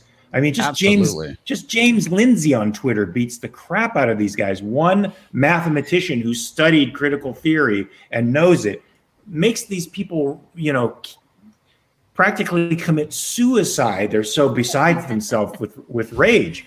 And and even Pete Boghossian, Helen Pruck, she's not she's not as avid a, a fighter, um, but you know their work is is really informative. And if you just spread that to people, they'll know exactly what they're dealing with. And our meta narrative, to me, is is something that I referred to in the beginning, is is more unconscious. It's in our sense of life. The fact, like Mark said, that we fight and the Canadians don't, that comes from an internalized meta narrative that we just have to make more explicit. And people like Rand tried to make it more explicit. Jonathan Hoenig tried to make it explicit with his book on Americanism. What does it mean? And and there are people in the culture who are not in the mainstream right, but you know more in the objectivist liberal camp who are really trying to form up a conscious narrative that we could grab onto as an alternative to this insanity that we're experiencing now. I mean, to to some extent, postmodernism. I, I I wonder how this is. I'm just curious what what you think about this. I I think one of the goals was to make philosophy look very boring and something that could be ignored for uh, a really long time. And if you look at po- like postmodernists, actually, classical postmodernists never meant to be taken seriously. They're Right. they're playing. They're just playing. You're not supposed to apply anything. They're just having fun, getting their PhD, smoking whatever they're smoking. They don't care if it's true. Truth is irrelevant. It doesn't really matter. They're just they're just having fun with words. Well, somebody Um, took them serious. Well, I you have you had you had people you had like the critical theorists come along, and I, and I think now what you have is people use they they use postmodern tools in order to avoid having to defend their bad ideas. So you've got kind of this mix of I think I think Lindsay and Pluckrose and Boghossian would kind of say it's this mix of kind of critical theory and postmodernism together. But when I not just postmodernism, if I if I just if you just roll back and look at philosophy as a field, sometimes I don't even like saying that I want to talk about philosophy because people conjure up these images of really kind of nonsensical conversations disconnected from reality, disconnected from answering any of the real questions like uh, how should man live on earth? Like very basic questions about what philosophy is supposed to like help you answer. And we've got you know generations and generations of philosophers that we revere who basically don't care about the truth of what they're saying necessarily. They just they just want to have a thought experiment going on and they don't really care if it relates to how you actually live. So if, so normal people look at it and they're like why should i pay attention to that entire field? And i think because they've they've managed to make it look boring and irrelevant it allowed it to be taken over by the the worst possible people Right, and I think a science for living should be accessible to living human beings, and and most of the the most popular philosophers out there are impenetrable, uh, impenetrable. Yep. And I should should I be reading something that um, that is supposed to be relevant to my life that I can't understand? And it's not you. It's not that you're dumb. It's it's deliberately impenetrable. So let me That's let an me ask. interesting point, Carter. I, I was just going to say, like, philosophy seems, if you sit, talk to an average person and mention philosophy, they just kind of go, I mean, that's just like an academic thing. Uh, right. It's not for everyday people. And Yeah. for, and Right, you know for what, the reasons Rand, that Mark said. It's and. Rand, and but Rand understood that when she wrote "Philosophy: Who Needs It," and it was for everybody. You need it, and whether you know it or not, right now You have a you- philosophy. You, have a philosophy. You may not have. You may not have integrated it consciously. You, you may just have absorbed it by osmosis from the culture around you, but you're living it right now, and it's it's it's directing you. And getting people on that page that philosophy is actually uh, uh, probably the, the the the most important an important aspect that they could get clear and, if, and get as a foundation of their life so that they can live a prosperous life. Getting that in the mainstream is is is hard. It's hard i mean i think it's what ari is trying to do and and what some intellectuals i know are trying to do but it ain't easy Yeah. Can I well, phrase Rand this did it with question? novels. she did Can, can I phrase this question a different way then? Um, because I'm still I'm still just thinking through this. If I've gotten pretty good, I think, at trying to describe my old ideology to to people who want to know what it is. You know, they view the world as a competition for power between identity groups. For those of us who who don't align with that ideology or don't align with it anymore, like myself, um, I have I have a meta narrative, but mine is is a Christian meta narrative, and Carter is an atheist, and so I'll be right back, he- by the way. I'm not. uh, okay, but he and I share a belief in free speech, um, you know, the property rights, um, the non-aggression principle. How do I how do I distill that down? And what is it that we all share? Like we, the best way to look at the world is as blank. How to be in the world is well let me just say the non-aggression principle is not an axiom so it's not a it's not really a principle to live by it's that's derivative of what you're asking which is what's the basic thing that we all share that that can un- unite us all to, to me i mean not not to sound like you know just a flat out objectivist which i am so i might as well go there. Um, it's reason. It's our faculty of reason. It's the capacity to think. And that implies with it that's what that's what the non-aggression principle is derivative of. It's derivative of the idea that you are a thinking being if you want to live. If you want to survive in the world you have to think. And that means you have to know how to think. You have to interact with your environment in a different way than animals do you ha- eh, over a over a span of time and mixing your labor and your thought with this thing to change and create to change what is to create something new. All of that all of that is what makes us uniquely human and what unites us under something like the non-aggression principle which is we can't use force and aggression against others because human beings need to be free to think. And when they're free to think they're free to act for their own interest. To me finding a way to make that a narrative that's exciting. You know the christian the christian narrative is exciting. It's got heroes and villains and and it's got it's got an ultimate hero and it's got standards of value that to, to strive for. And i think rand tried to do that with you know howard roark and and and and dagny taggart and john galt and those characters. Um, but i don't know that they resonate as impactfully in some respects as you know some of these narratives that have been with us for a long time um, but we do need to create those narratives we need to say we need to we need to pack in those ideas that i talked about in more and more narratives so that it becomes part of the discourse as opposed to you know just the fringe Yeah. i, I don't know if I heard you say this. I Yeah, want to you- agree with it while I was gone. I, by the way, I just just for the record, I agree that the non-aggression principle is not technically a philosophical principle, or at best, highly contextualized, a principle Right. that comes with a lot of context. But it is an easy way to start an explanation with someone who has is completely unfamiliar with all of these ideas, which is why I do sometimes use that as a hey, let's talk about this, right? Um, but well, Yeah, Carter, what you- would your Go Well, ahead. I was Sorry, just saying, what what would you say? What would your answer be to simplified talking to someone who's new to all these ideas and has maybe been swayed by the social justice way of looking at the world? Like, what do you think is the best way to look at the world? Well, I, I don't I don't know that a rational argument works on someone that that so this is this is the problem. Rand wrote lots of great rational arguments, and here we are, like we're at the end of Atlas Shrugged. Uh, like it didn't work. Dude, we're an Um, anthem. I keep thinking about an anthem, right? more And and more, are. like where the guy are. goes in and he's like, he's You're like, right. "Oh, You're I'm right. not to It's say anthem. this," and like, I'm- you know, Honestly, I, I think at this point the only answer is to basically when they start spewing the stuff. For example, um, when they call you racist, of course we immediately jump to the defense of saying, "No, I'm not." We're, what we need to do is say, "No, I, rec- I reject your assertion. Prove it." And at that point, they're kind of beside themselves with they don't know how to respond to that because they they want you to get caught up in that debate. I think the easiest, simple way to handle the situation is no. You could say, "What about a Nazi?" I could be that too. Um, I, yeah, I, I don't. The here's the here's a, here's a question that I've got because this is.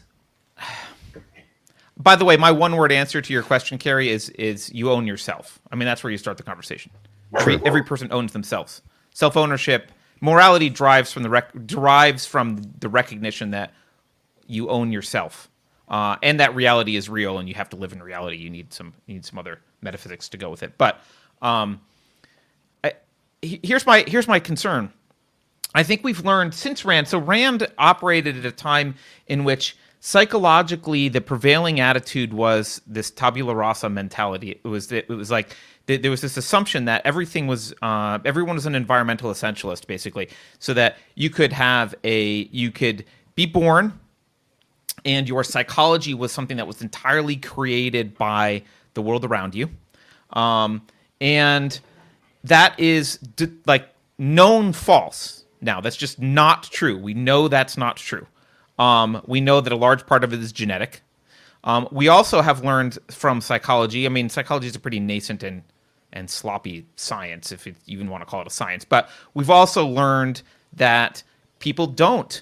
Uh, we, you can give them a really rational argument to an uh, irrationally held belief, and they will hold that belief more tightly in defense. so the question is like, the I think you need the arguments, and I think largely the arguments are there if you know where to look, and maybe they need to be made more succinct and clearly. But you also need some sort of strategy for okay, now how do you get a population of humans to move in a direction where they're open to these arguments? And I don't. We're not even in a world where I don't.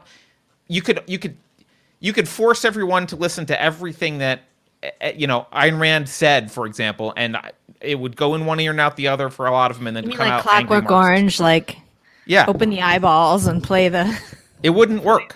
right? I do. Yeah wait, wait, let, I'm, I'm, I'm You're s- still. Oh, go ahead. Go ahead. No, I, I was just still stuck on this. It's proven that um, most of our, I guess, disposition is genetic. Uh, not most, a, a What- large what- portion, right? Okay. A large portion is. Okay, I mean, you can look it- at. I mean, Whatever I've Yeah. whatever I've read on the subject, and I'm not I haven't read exhaustively on it, does not prove it to me. Just just just because the, the human brain is growing at such an exponential rate when you're a baby. There's so much information you're taking in. There's so many things, so many synapses that are being connected. I, I don't know that it's scientifically. I don't know if uh, you can maybe correct me. How is it Yeah, well, scientifically re- possible read- to test that uh, premise? It is. I mean, I, I would say read read Human Diversity by Charles Murray is a good place to start. But like they they can do you can do twin studies, you can do a whole bunch of studies, and it turns out a lot of personality disposition is not not most of it, like but a large a large part of that correlates purely to genetics. Um, and it's not it's not correlated, and and not only the part that's uncorrelated, which is also a substantial part, is we don't really know what how to change it.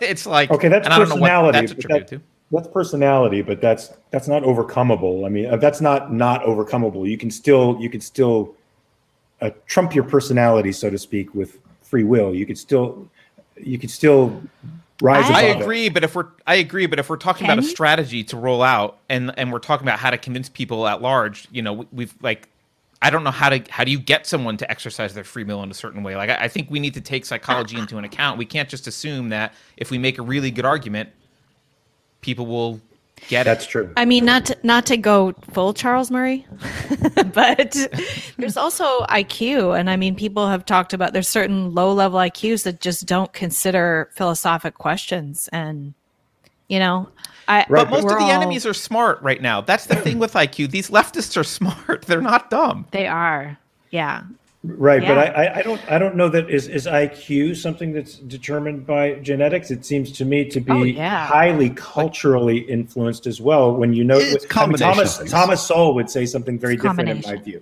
Yeah, I- of part course, genetic, every- part environment. Everything like is a 0.6. combination. I think everything is a combination, but Thomas Sowell would note to me uh, uh, IQ uh, disparities between races and cultures that change when those races and cultures move up the economic stratus when they when they're exposed to different types of information.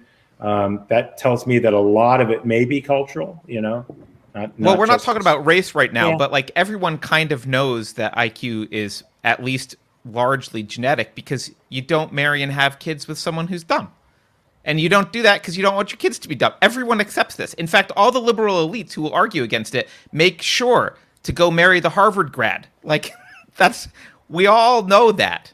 Um, so like it's not that's not really and and the term race is not actually scientific. I mean, Charles Murray will use the term ancestral population, and, and there are some differences there. But like, you know, I, I, I we don't have to get into that. The question's not really. I'm not really asking whether you need a certain ancestral population. What I'm asking is like, in society, how do you encourage the right people to have like? And I say the right people. Like, how do you get?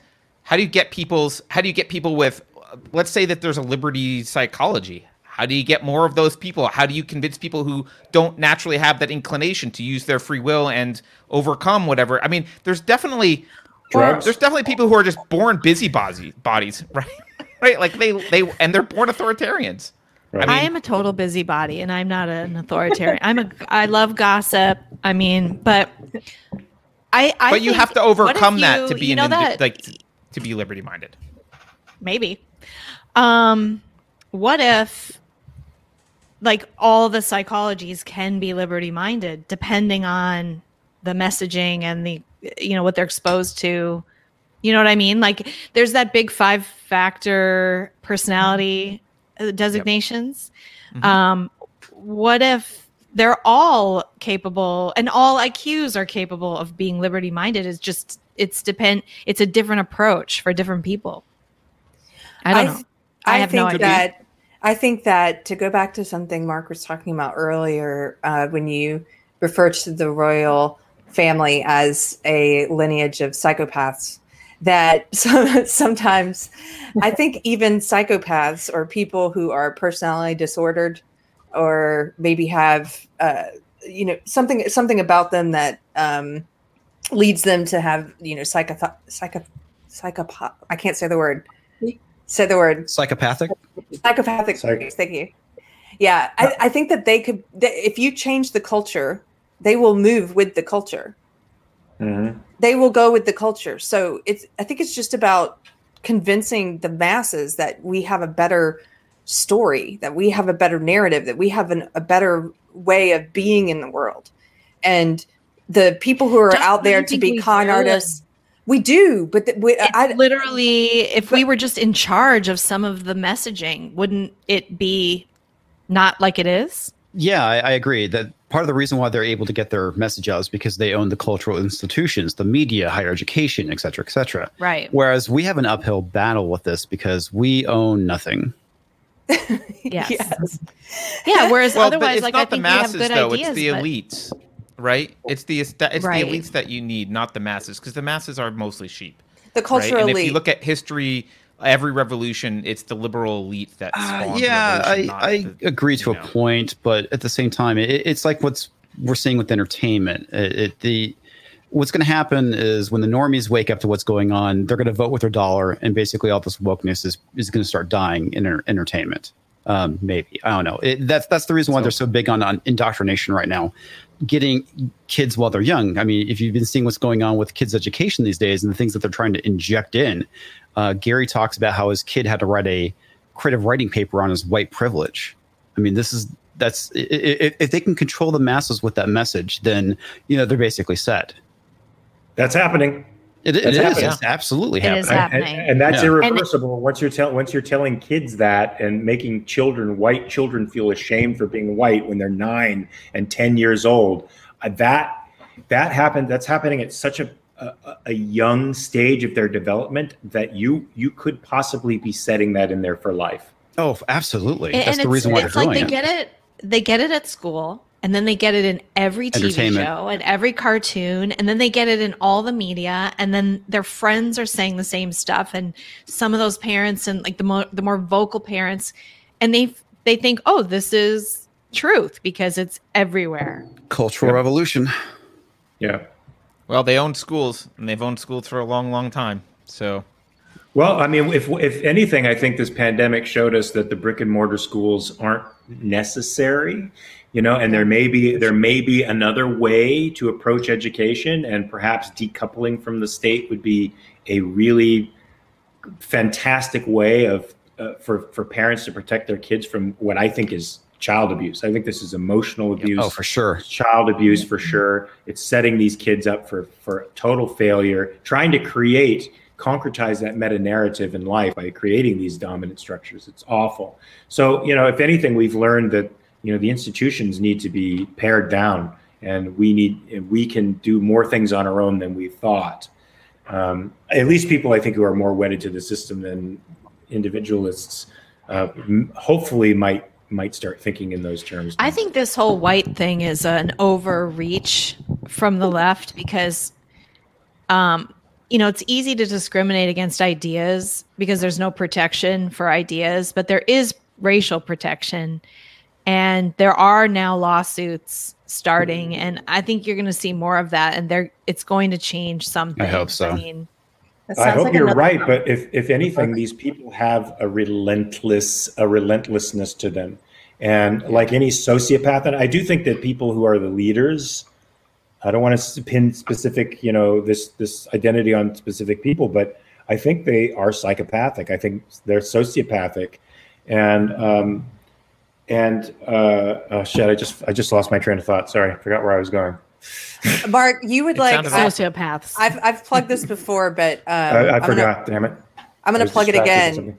I think you would like Mark. There's a new podcast. It just started a couple months ago. It's called Disaffected Uh-huh. Podcast, and he specifically looks at social justice ideology oh, I the listened to the, an episode through- of this. yeah through the lens of cluster B personality disorders, like being Oh, aware wow. of um, borderline, uh, you know, uh, psychopathy and stuff like that. So it's really interesting because he's coming at it from that That's personality that's- disorder lens. That's what I was going to say. I think they're relentless and Yeah. and they wear us down. And since many of the leaders are psychopathic and sociopathic, they don't care.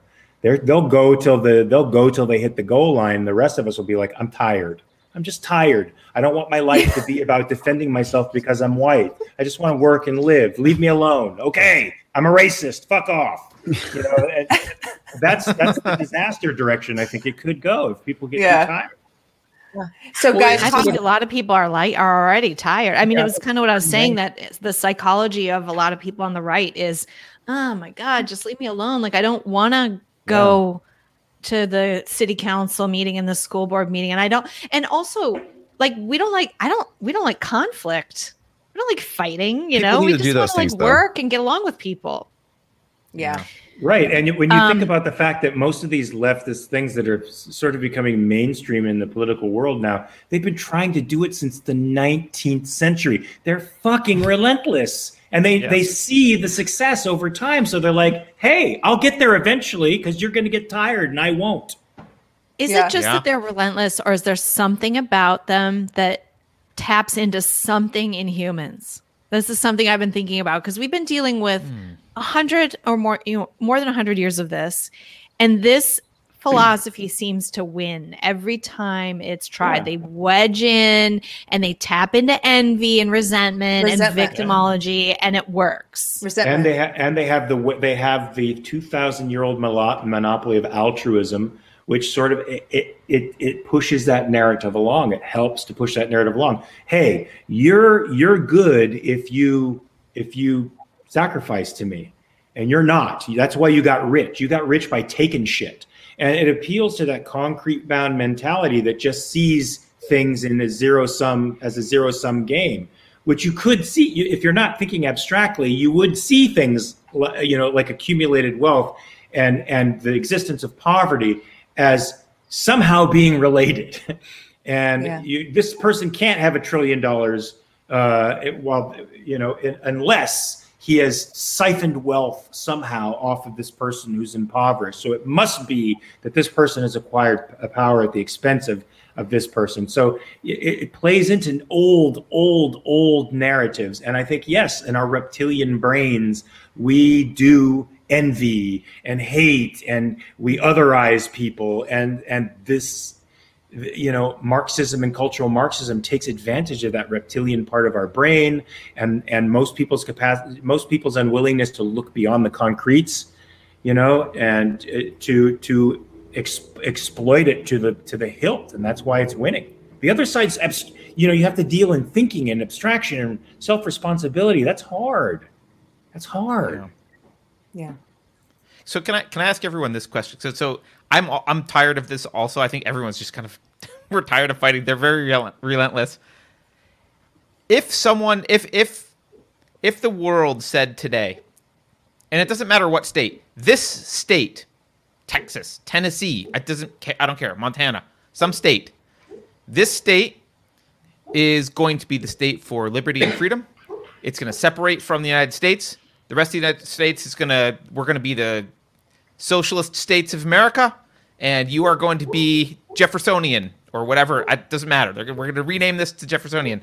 I, to me, that would be a relief. I would be like, oh, good, I'm done. I'm done fighting. I can go. I'm just, I'm going to pick up. I'm going to move. I don't care where it is. I don't care how cold, cold it is, how hot it is. I don't care if there's industry there yet or not. Good, I can go. Uh, I view that as like a win. Am I more Okay. tired than you guys are? With is that not a win for you?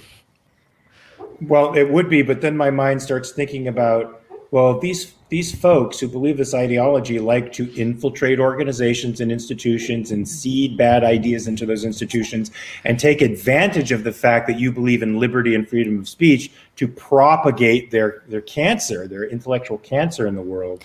And so it would likely find its way into there. I I mean, agree. I, what does this mean? I actually think that you should be able to say and write what you want, but when it comes to politics, I don't know.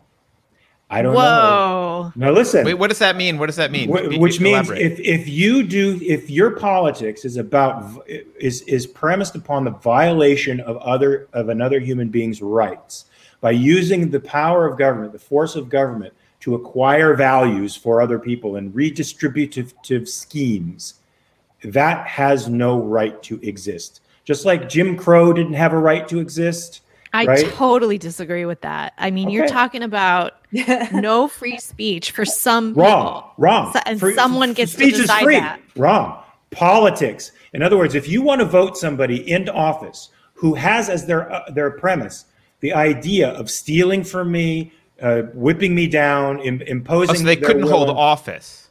Right, they couldn't hold office, right? They couldn't hold political power. You can say whatever the hell you want, but political power is about either protecting rights or forcing your will upon another legitimately. In other words, by by sanction of the legal system. And I say if the league unless the legal system is about banning force entirely, um, we have a system we have this. We have we have So how do you do that though? Do you say no communists may hold office? I mean, like, what's the? I don't think What's the the thing? I, well, at one time, the communists were a criminal party, but you know, and they were criminals for a reason. They were murdering people. They were stealing secrets. They were uh, state secrets, and and they they were they were engaging. They were they were they were seeding riots and discontent and fomenting you know social rage. Now, look, you, you know, you can write things certainly to to bring people to that Marxist consciousness or whatever it is, you know, the, out of the bourgeois consciousness. But when you when you aspire to political power, you're now aspiring to do something with my life, not your own, with mine. And mm-hmm. that's where I think that's where I think lines have to be drawn. You could speak, have any platform you want, but political power is not economic power. It's also not the marketplace of ideas. Political power is the power to do something to other people. Now you either make that an exclusive realm where it's it's solely about the mitigation of force. Period. It's about resolving conflicts between people so that force is is is um, subordinated to due process and concepts of justice, or not. It can't it can't be what it what it what it is today, where oh you know this group gets to impose their will on another group. So, I I mean I I can't disagree with that. And what I hear you saying though is just democracy doesn't work, which I agree. Democracy. That's what I doesn't hear. yeah. Yeah. democracy democracy And- wasn't and the founding fathers knew that democracy doesn't work that's why That's they tried, right. that's why they tried to check it Yes. And it was checked. I mean, we used to have, you know, where the Senate was appointed and you had different things like this that aren't in play anymore. right Um, today, democracy, well, and the left has been very clever about this, making a lot of people think we live in a democracy and that that's the ideal. And it's really not, as we're seeing, because I think that we are closer to democracy now than ever in Oh, the history of our absolutely. country. Absolutely. Yeah. And, um, By and the way, it's not just bad. the I mean, left. somebody the this people morning, on the right have said that too. By the way, they've been uh, Yeah, spreading democracy they're has been a Republican. the- they're all populist everybody's a populist now nobody's nobody's sticking to principles Well, you have to be because that's the system. But like, what Right. if you couldn't vote till you were 30 and own property or something like that? Like, Well, look, I mean, I- isn't there a way to give people a stake in the government not stealing by changing who gets to vote or look i think i think That's what I- I, I don't even I think have my citizenship theories. should necessarily Well- be granted to you because you live because you were born in the country. I think citizenship, the participation in the political process should be an educated phenomenon.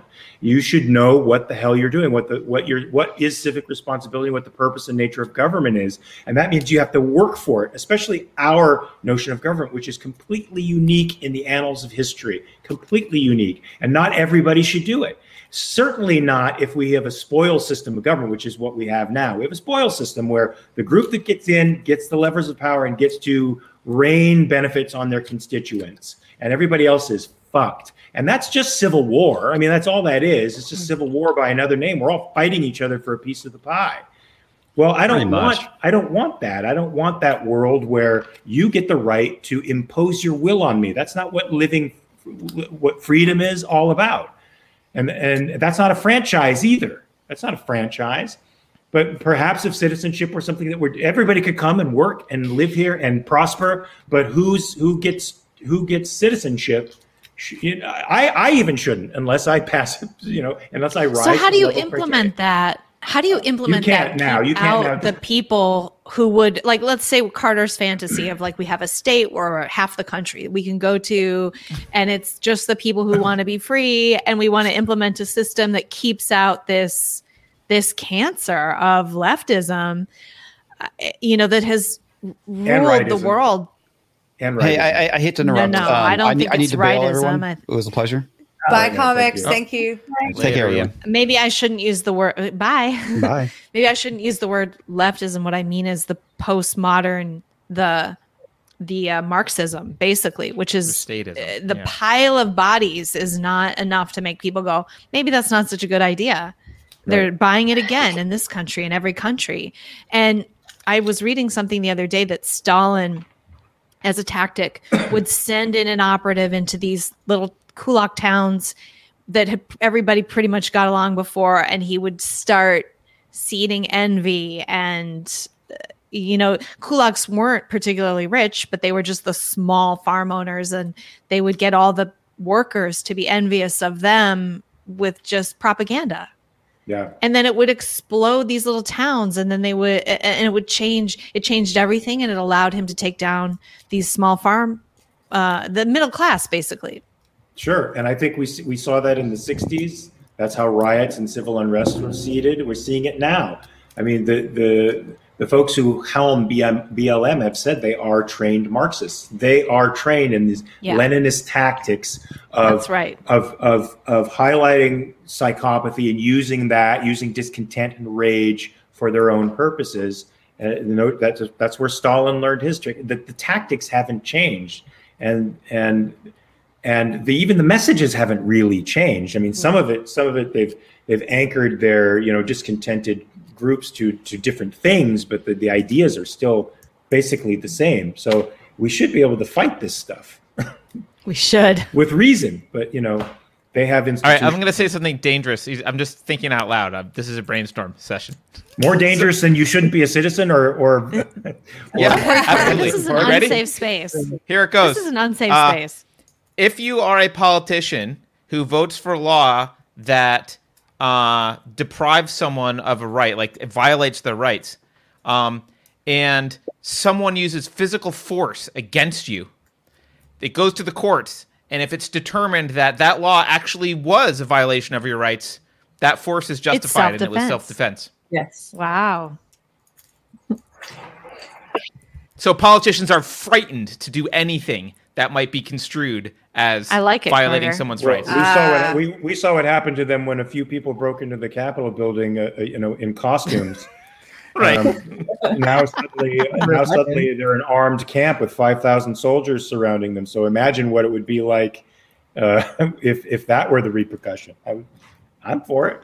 It's kind of like it's interesting because that kind of reminds me of the laws that um, uh, are that if prosecutors, um, uh, or, you know, prosecute somebody and it turns out that they, yeah, then they're actually personally liable for that. Yeah. Yeah, and you could get Yeah. thrown out of office and never allowed to be in office again. You could like have your pension taken away. Like, boom, you're gone, and you I know mean, if people- you probably if people- couldn't continue to have force used against you. You'd be a normal person again. But you know. I think people have to really get it into their heads that a politician, i- i- if he's if he's if he's saying he's going to give you something, he's saying in he's saying I'm going to impose your will on somebody else for you. Is that okay? And that you're giving permission to that politician to impose his will on another human being. Is that the kind of society you want to live in? Because when the other side, your opposition gets power, that politician is going to be saying the same thing against you. Um, that's not the world I want to live in. But how do you prevent it? That's the question. I- I- Especially if you have freedom, how do you prevent that? And clear clear notions of what freedom means right now people people are more people i think are more wedded and libertarians don't help this to the libertarian notion of of freedom which is un it's unmoored from uh, from reason and morality and that's why they try to make their their their platform amoral they don't think politics are moral and and so literally i've had discussions with anarchists and and even straight libertarians who who who hate any no, any notion of of contradiction to what they want is an imposition of your will on them. And so you have to get really clear about what what liberty means and what, what it what it means in in in the in the aspect of how we live with one another and why we have something like government and what is due process. Now, for me, it's all about the mitigation of force and violence, and due process is about subordinating force to reason. Our our, our society should be about our we on a social level are should be about subordinating force to reason, and that's what government should do. And when government is is making these laws that are redistributing other people's resources for the sake of social justice, it is it's not subordinating force to reason. It's it's, it's systematizing force and use it against you know politically preferred opponents. So I, you just have to get clear about what the political apparatus is, what liberty is, what the good is, so that there's no confusion on anybody's part. That liberty is whatever you want to means do whatever you want, and and government is always awful and always horrible, and should we shouldn't have a state. A state always ends in corruption because it doesn't. It doesn't have to be that way, you know. And you and and to to be to be free just means free from force. It doesn't mean allowing every malignancy into your universe uh, equally. Um, Yeah. Discrimination on an intellectual level is very good, and that's why the, the the the conflation of discrimination, which is just an epistemological value, it's just you making distinctions between things, but cause, saying that it's uh, conflating it with the, the political type of discrimination that that's evil or collectivist um, is is destroy is part of what's destroying us, right? I think it's it's it's robbing us of our epistemology, like you were talking about pragmatism and how you know we we the the, the powers that be find ways to rob us of our independent means of thinking and and conflating conflating discrimination with something evil is one way of doing it. It's one way of robbing us of our our discriminating faculty and our thinking faculty, which we need to be independent and free. Yeah. I don't know. Yeah, I don't even know if that answered your question, but because because it's so vast, your question is so vast. It feels like it's uh, under the current circumstances, it's probably impossible. You're reminding me that I think the person that we need, not all of his philosophy, but his attitude about this is uh, the the savior that we need is Socrates because he he was very focused on definitions, and we need people focused on definitions, so that when we run around saying words like collectivist or individualist or discrimination, we're very clear what that means. Um, and I think that would solve a lot of problems. I just don't know how to actually. Yeah, they don't Actually actually. a- As you're saying that, Mark, I was thinking of all the people who are going to hear what you said and not understand what you're saying because in their mind they have a certain definition for discrimination and that's not the definition you're using. But they, but it's the same thing with, um, you know, the word property. People don't understand the definition of property. Um, it, it, the ACLU has, in my opinion, thoroughly abandoned their original cause in the past few years. And uh, I've been in the comments on their their Facebook page where there are people there pushing social justice, trying to argue with me who don't know how to define liberty.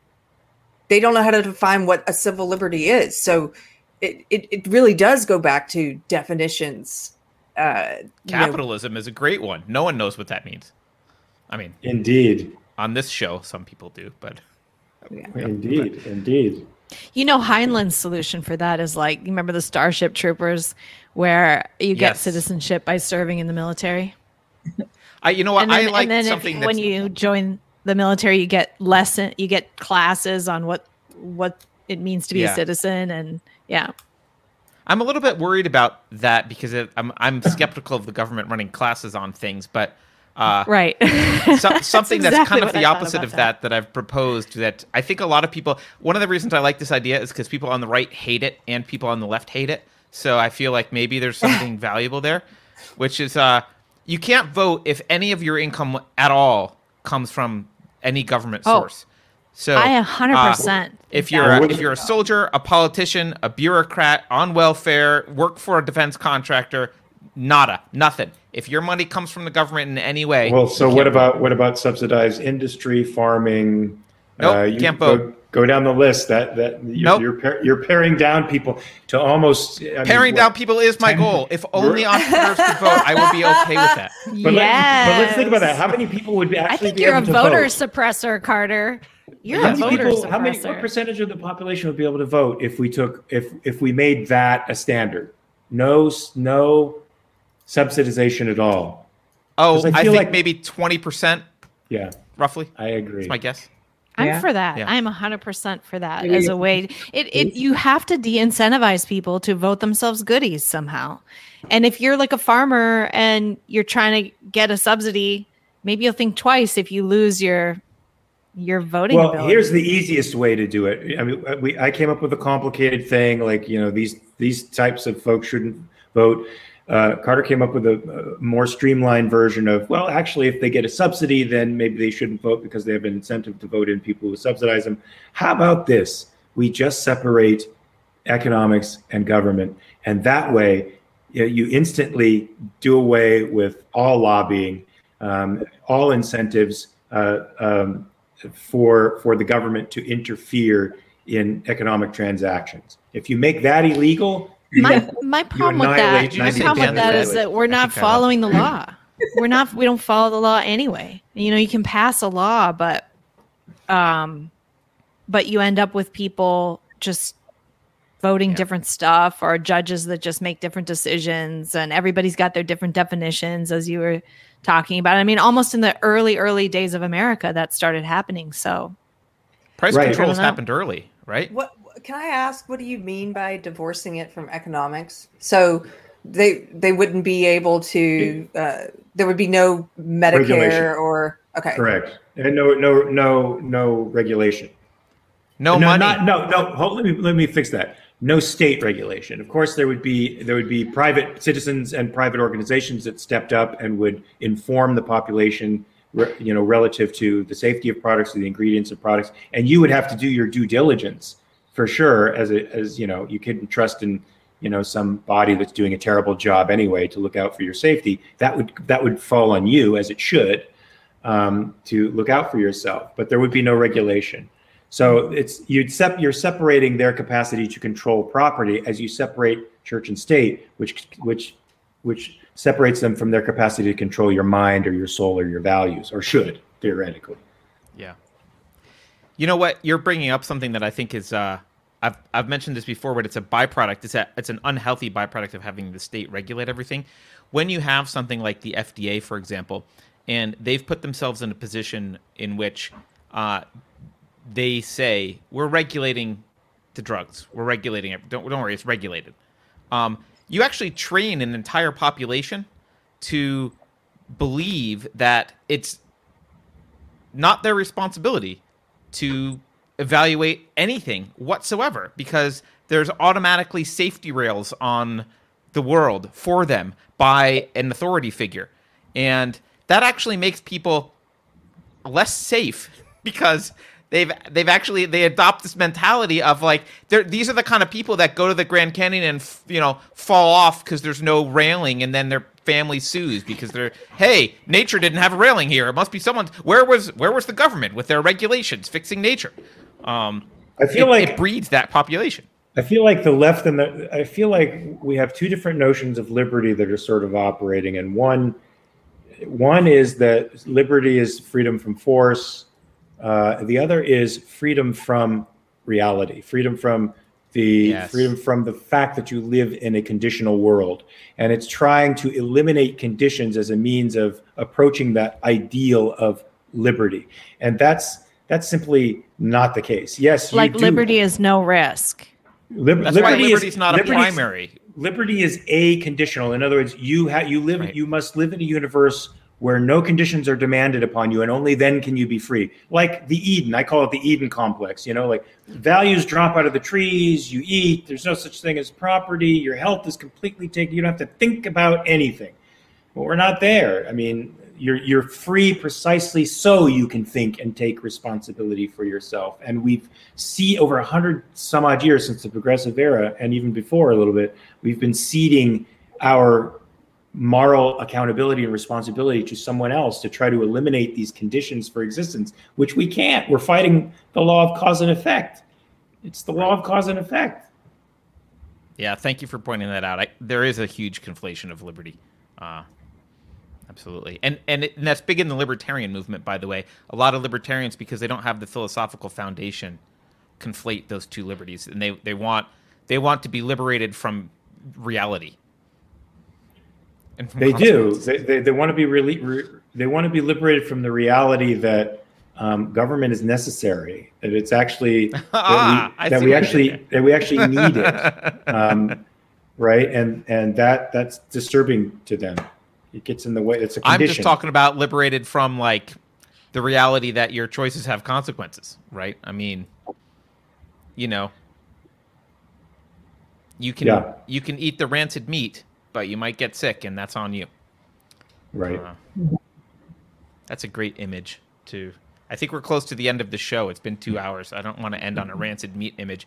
Sunny, I was I was going to end on awesome. a Oh, okay. uh, an actual example. You can put the gorilla glue in your hair, but Oh, it's ultimately on you that you did that. You know. Yeah. And again, Yeah. I had go. sympathy. I, I had a lot of sympathy for her for making that mistake until I heard she was going to sue, and then it was like, wait, now I don't have any sympathy. Why are you suing? I mean, it, it's a dumb Oh, thing that's that a, you did. it's a real case.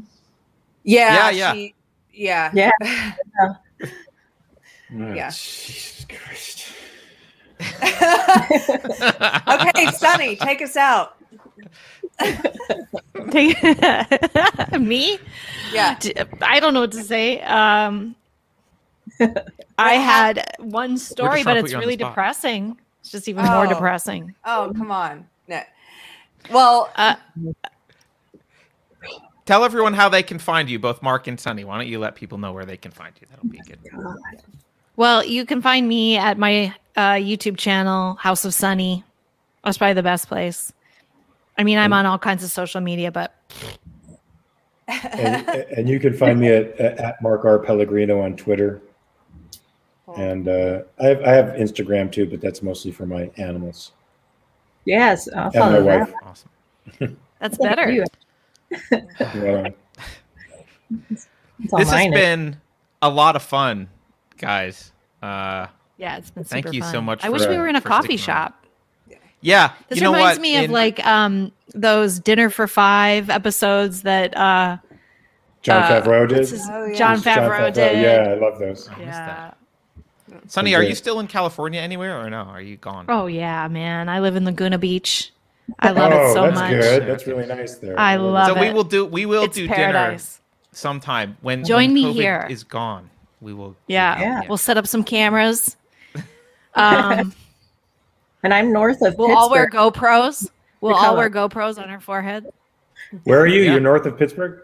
Yeah, I just moved back from Chicago, or we're still moving back technically, and I'm in rural northwestern Pennsylvania, so Oh wow, hour south of Awesome. Erie. Yeah. copy that. All right. Well, thank you, everyone. Uh, we will see you for book club on Sunday, and uh, it'll be probably broadcast on the Clips channel again, and um, Yeah. and actually, Covfefe Break will be on the Clips channel again uh, on Monday. You can always go to unsafespace.com slash live if you are looking for where the hell we are, uh, because we we own that, so we can point that wherever we want. So uh, thanks again, everyone. Thanks And, for uh, joining. Thank you guys yeah. so much. Thanks for having me. Thank you. Okay, Take see you later. Nice to meet you Bye-bye. guys.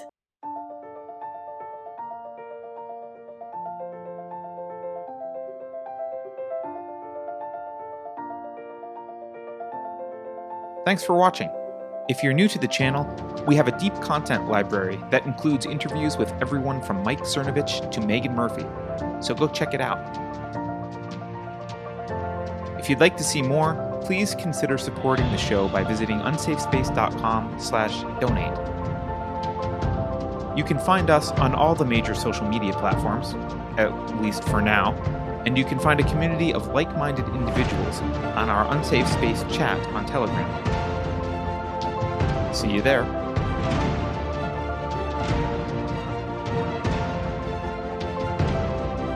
Warning.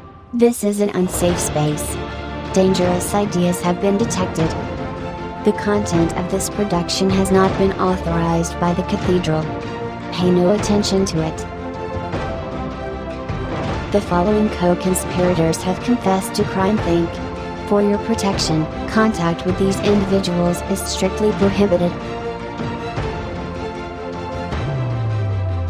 Did you know that liberty is just a dog whistle for insert evil ideology? If you think about it, no one should be allowed to express opinions. But don't. Think about it, I mean. That's not your job. Thinking has been scientifically proven to be less efficient than compliance. Oh no, please do not protest against racism. Anything but that. I beg you.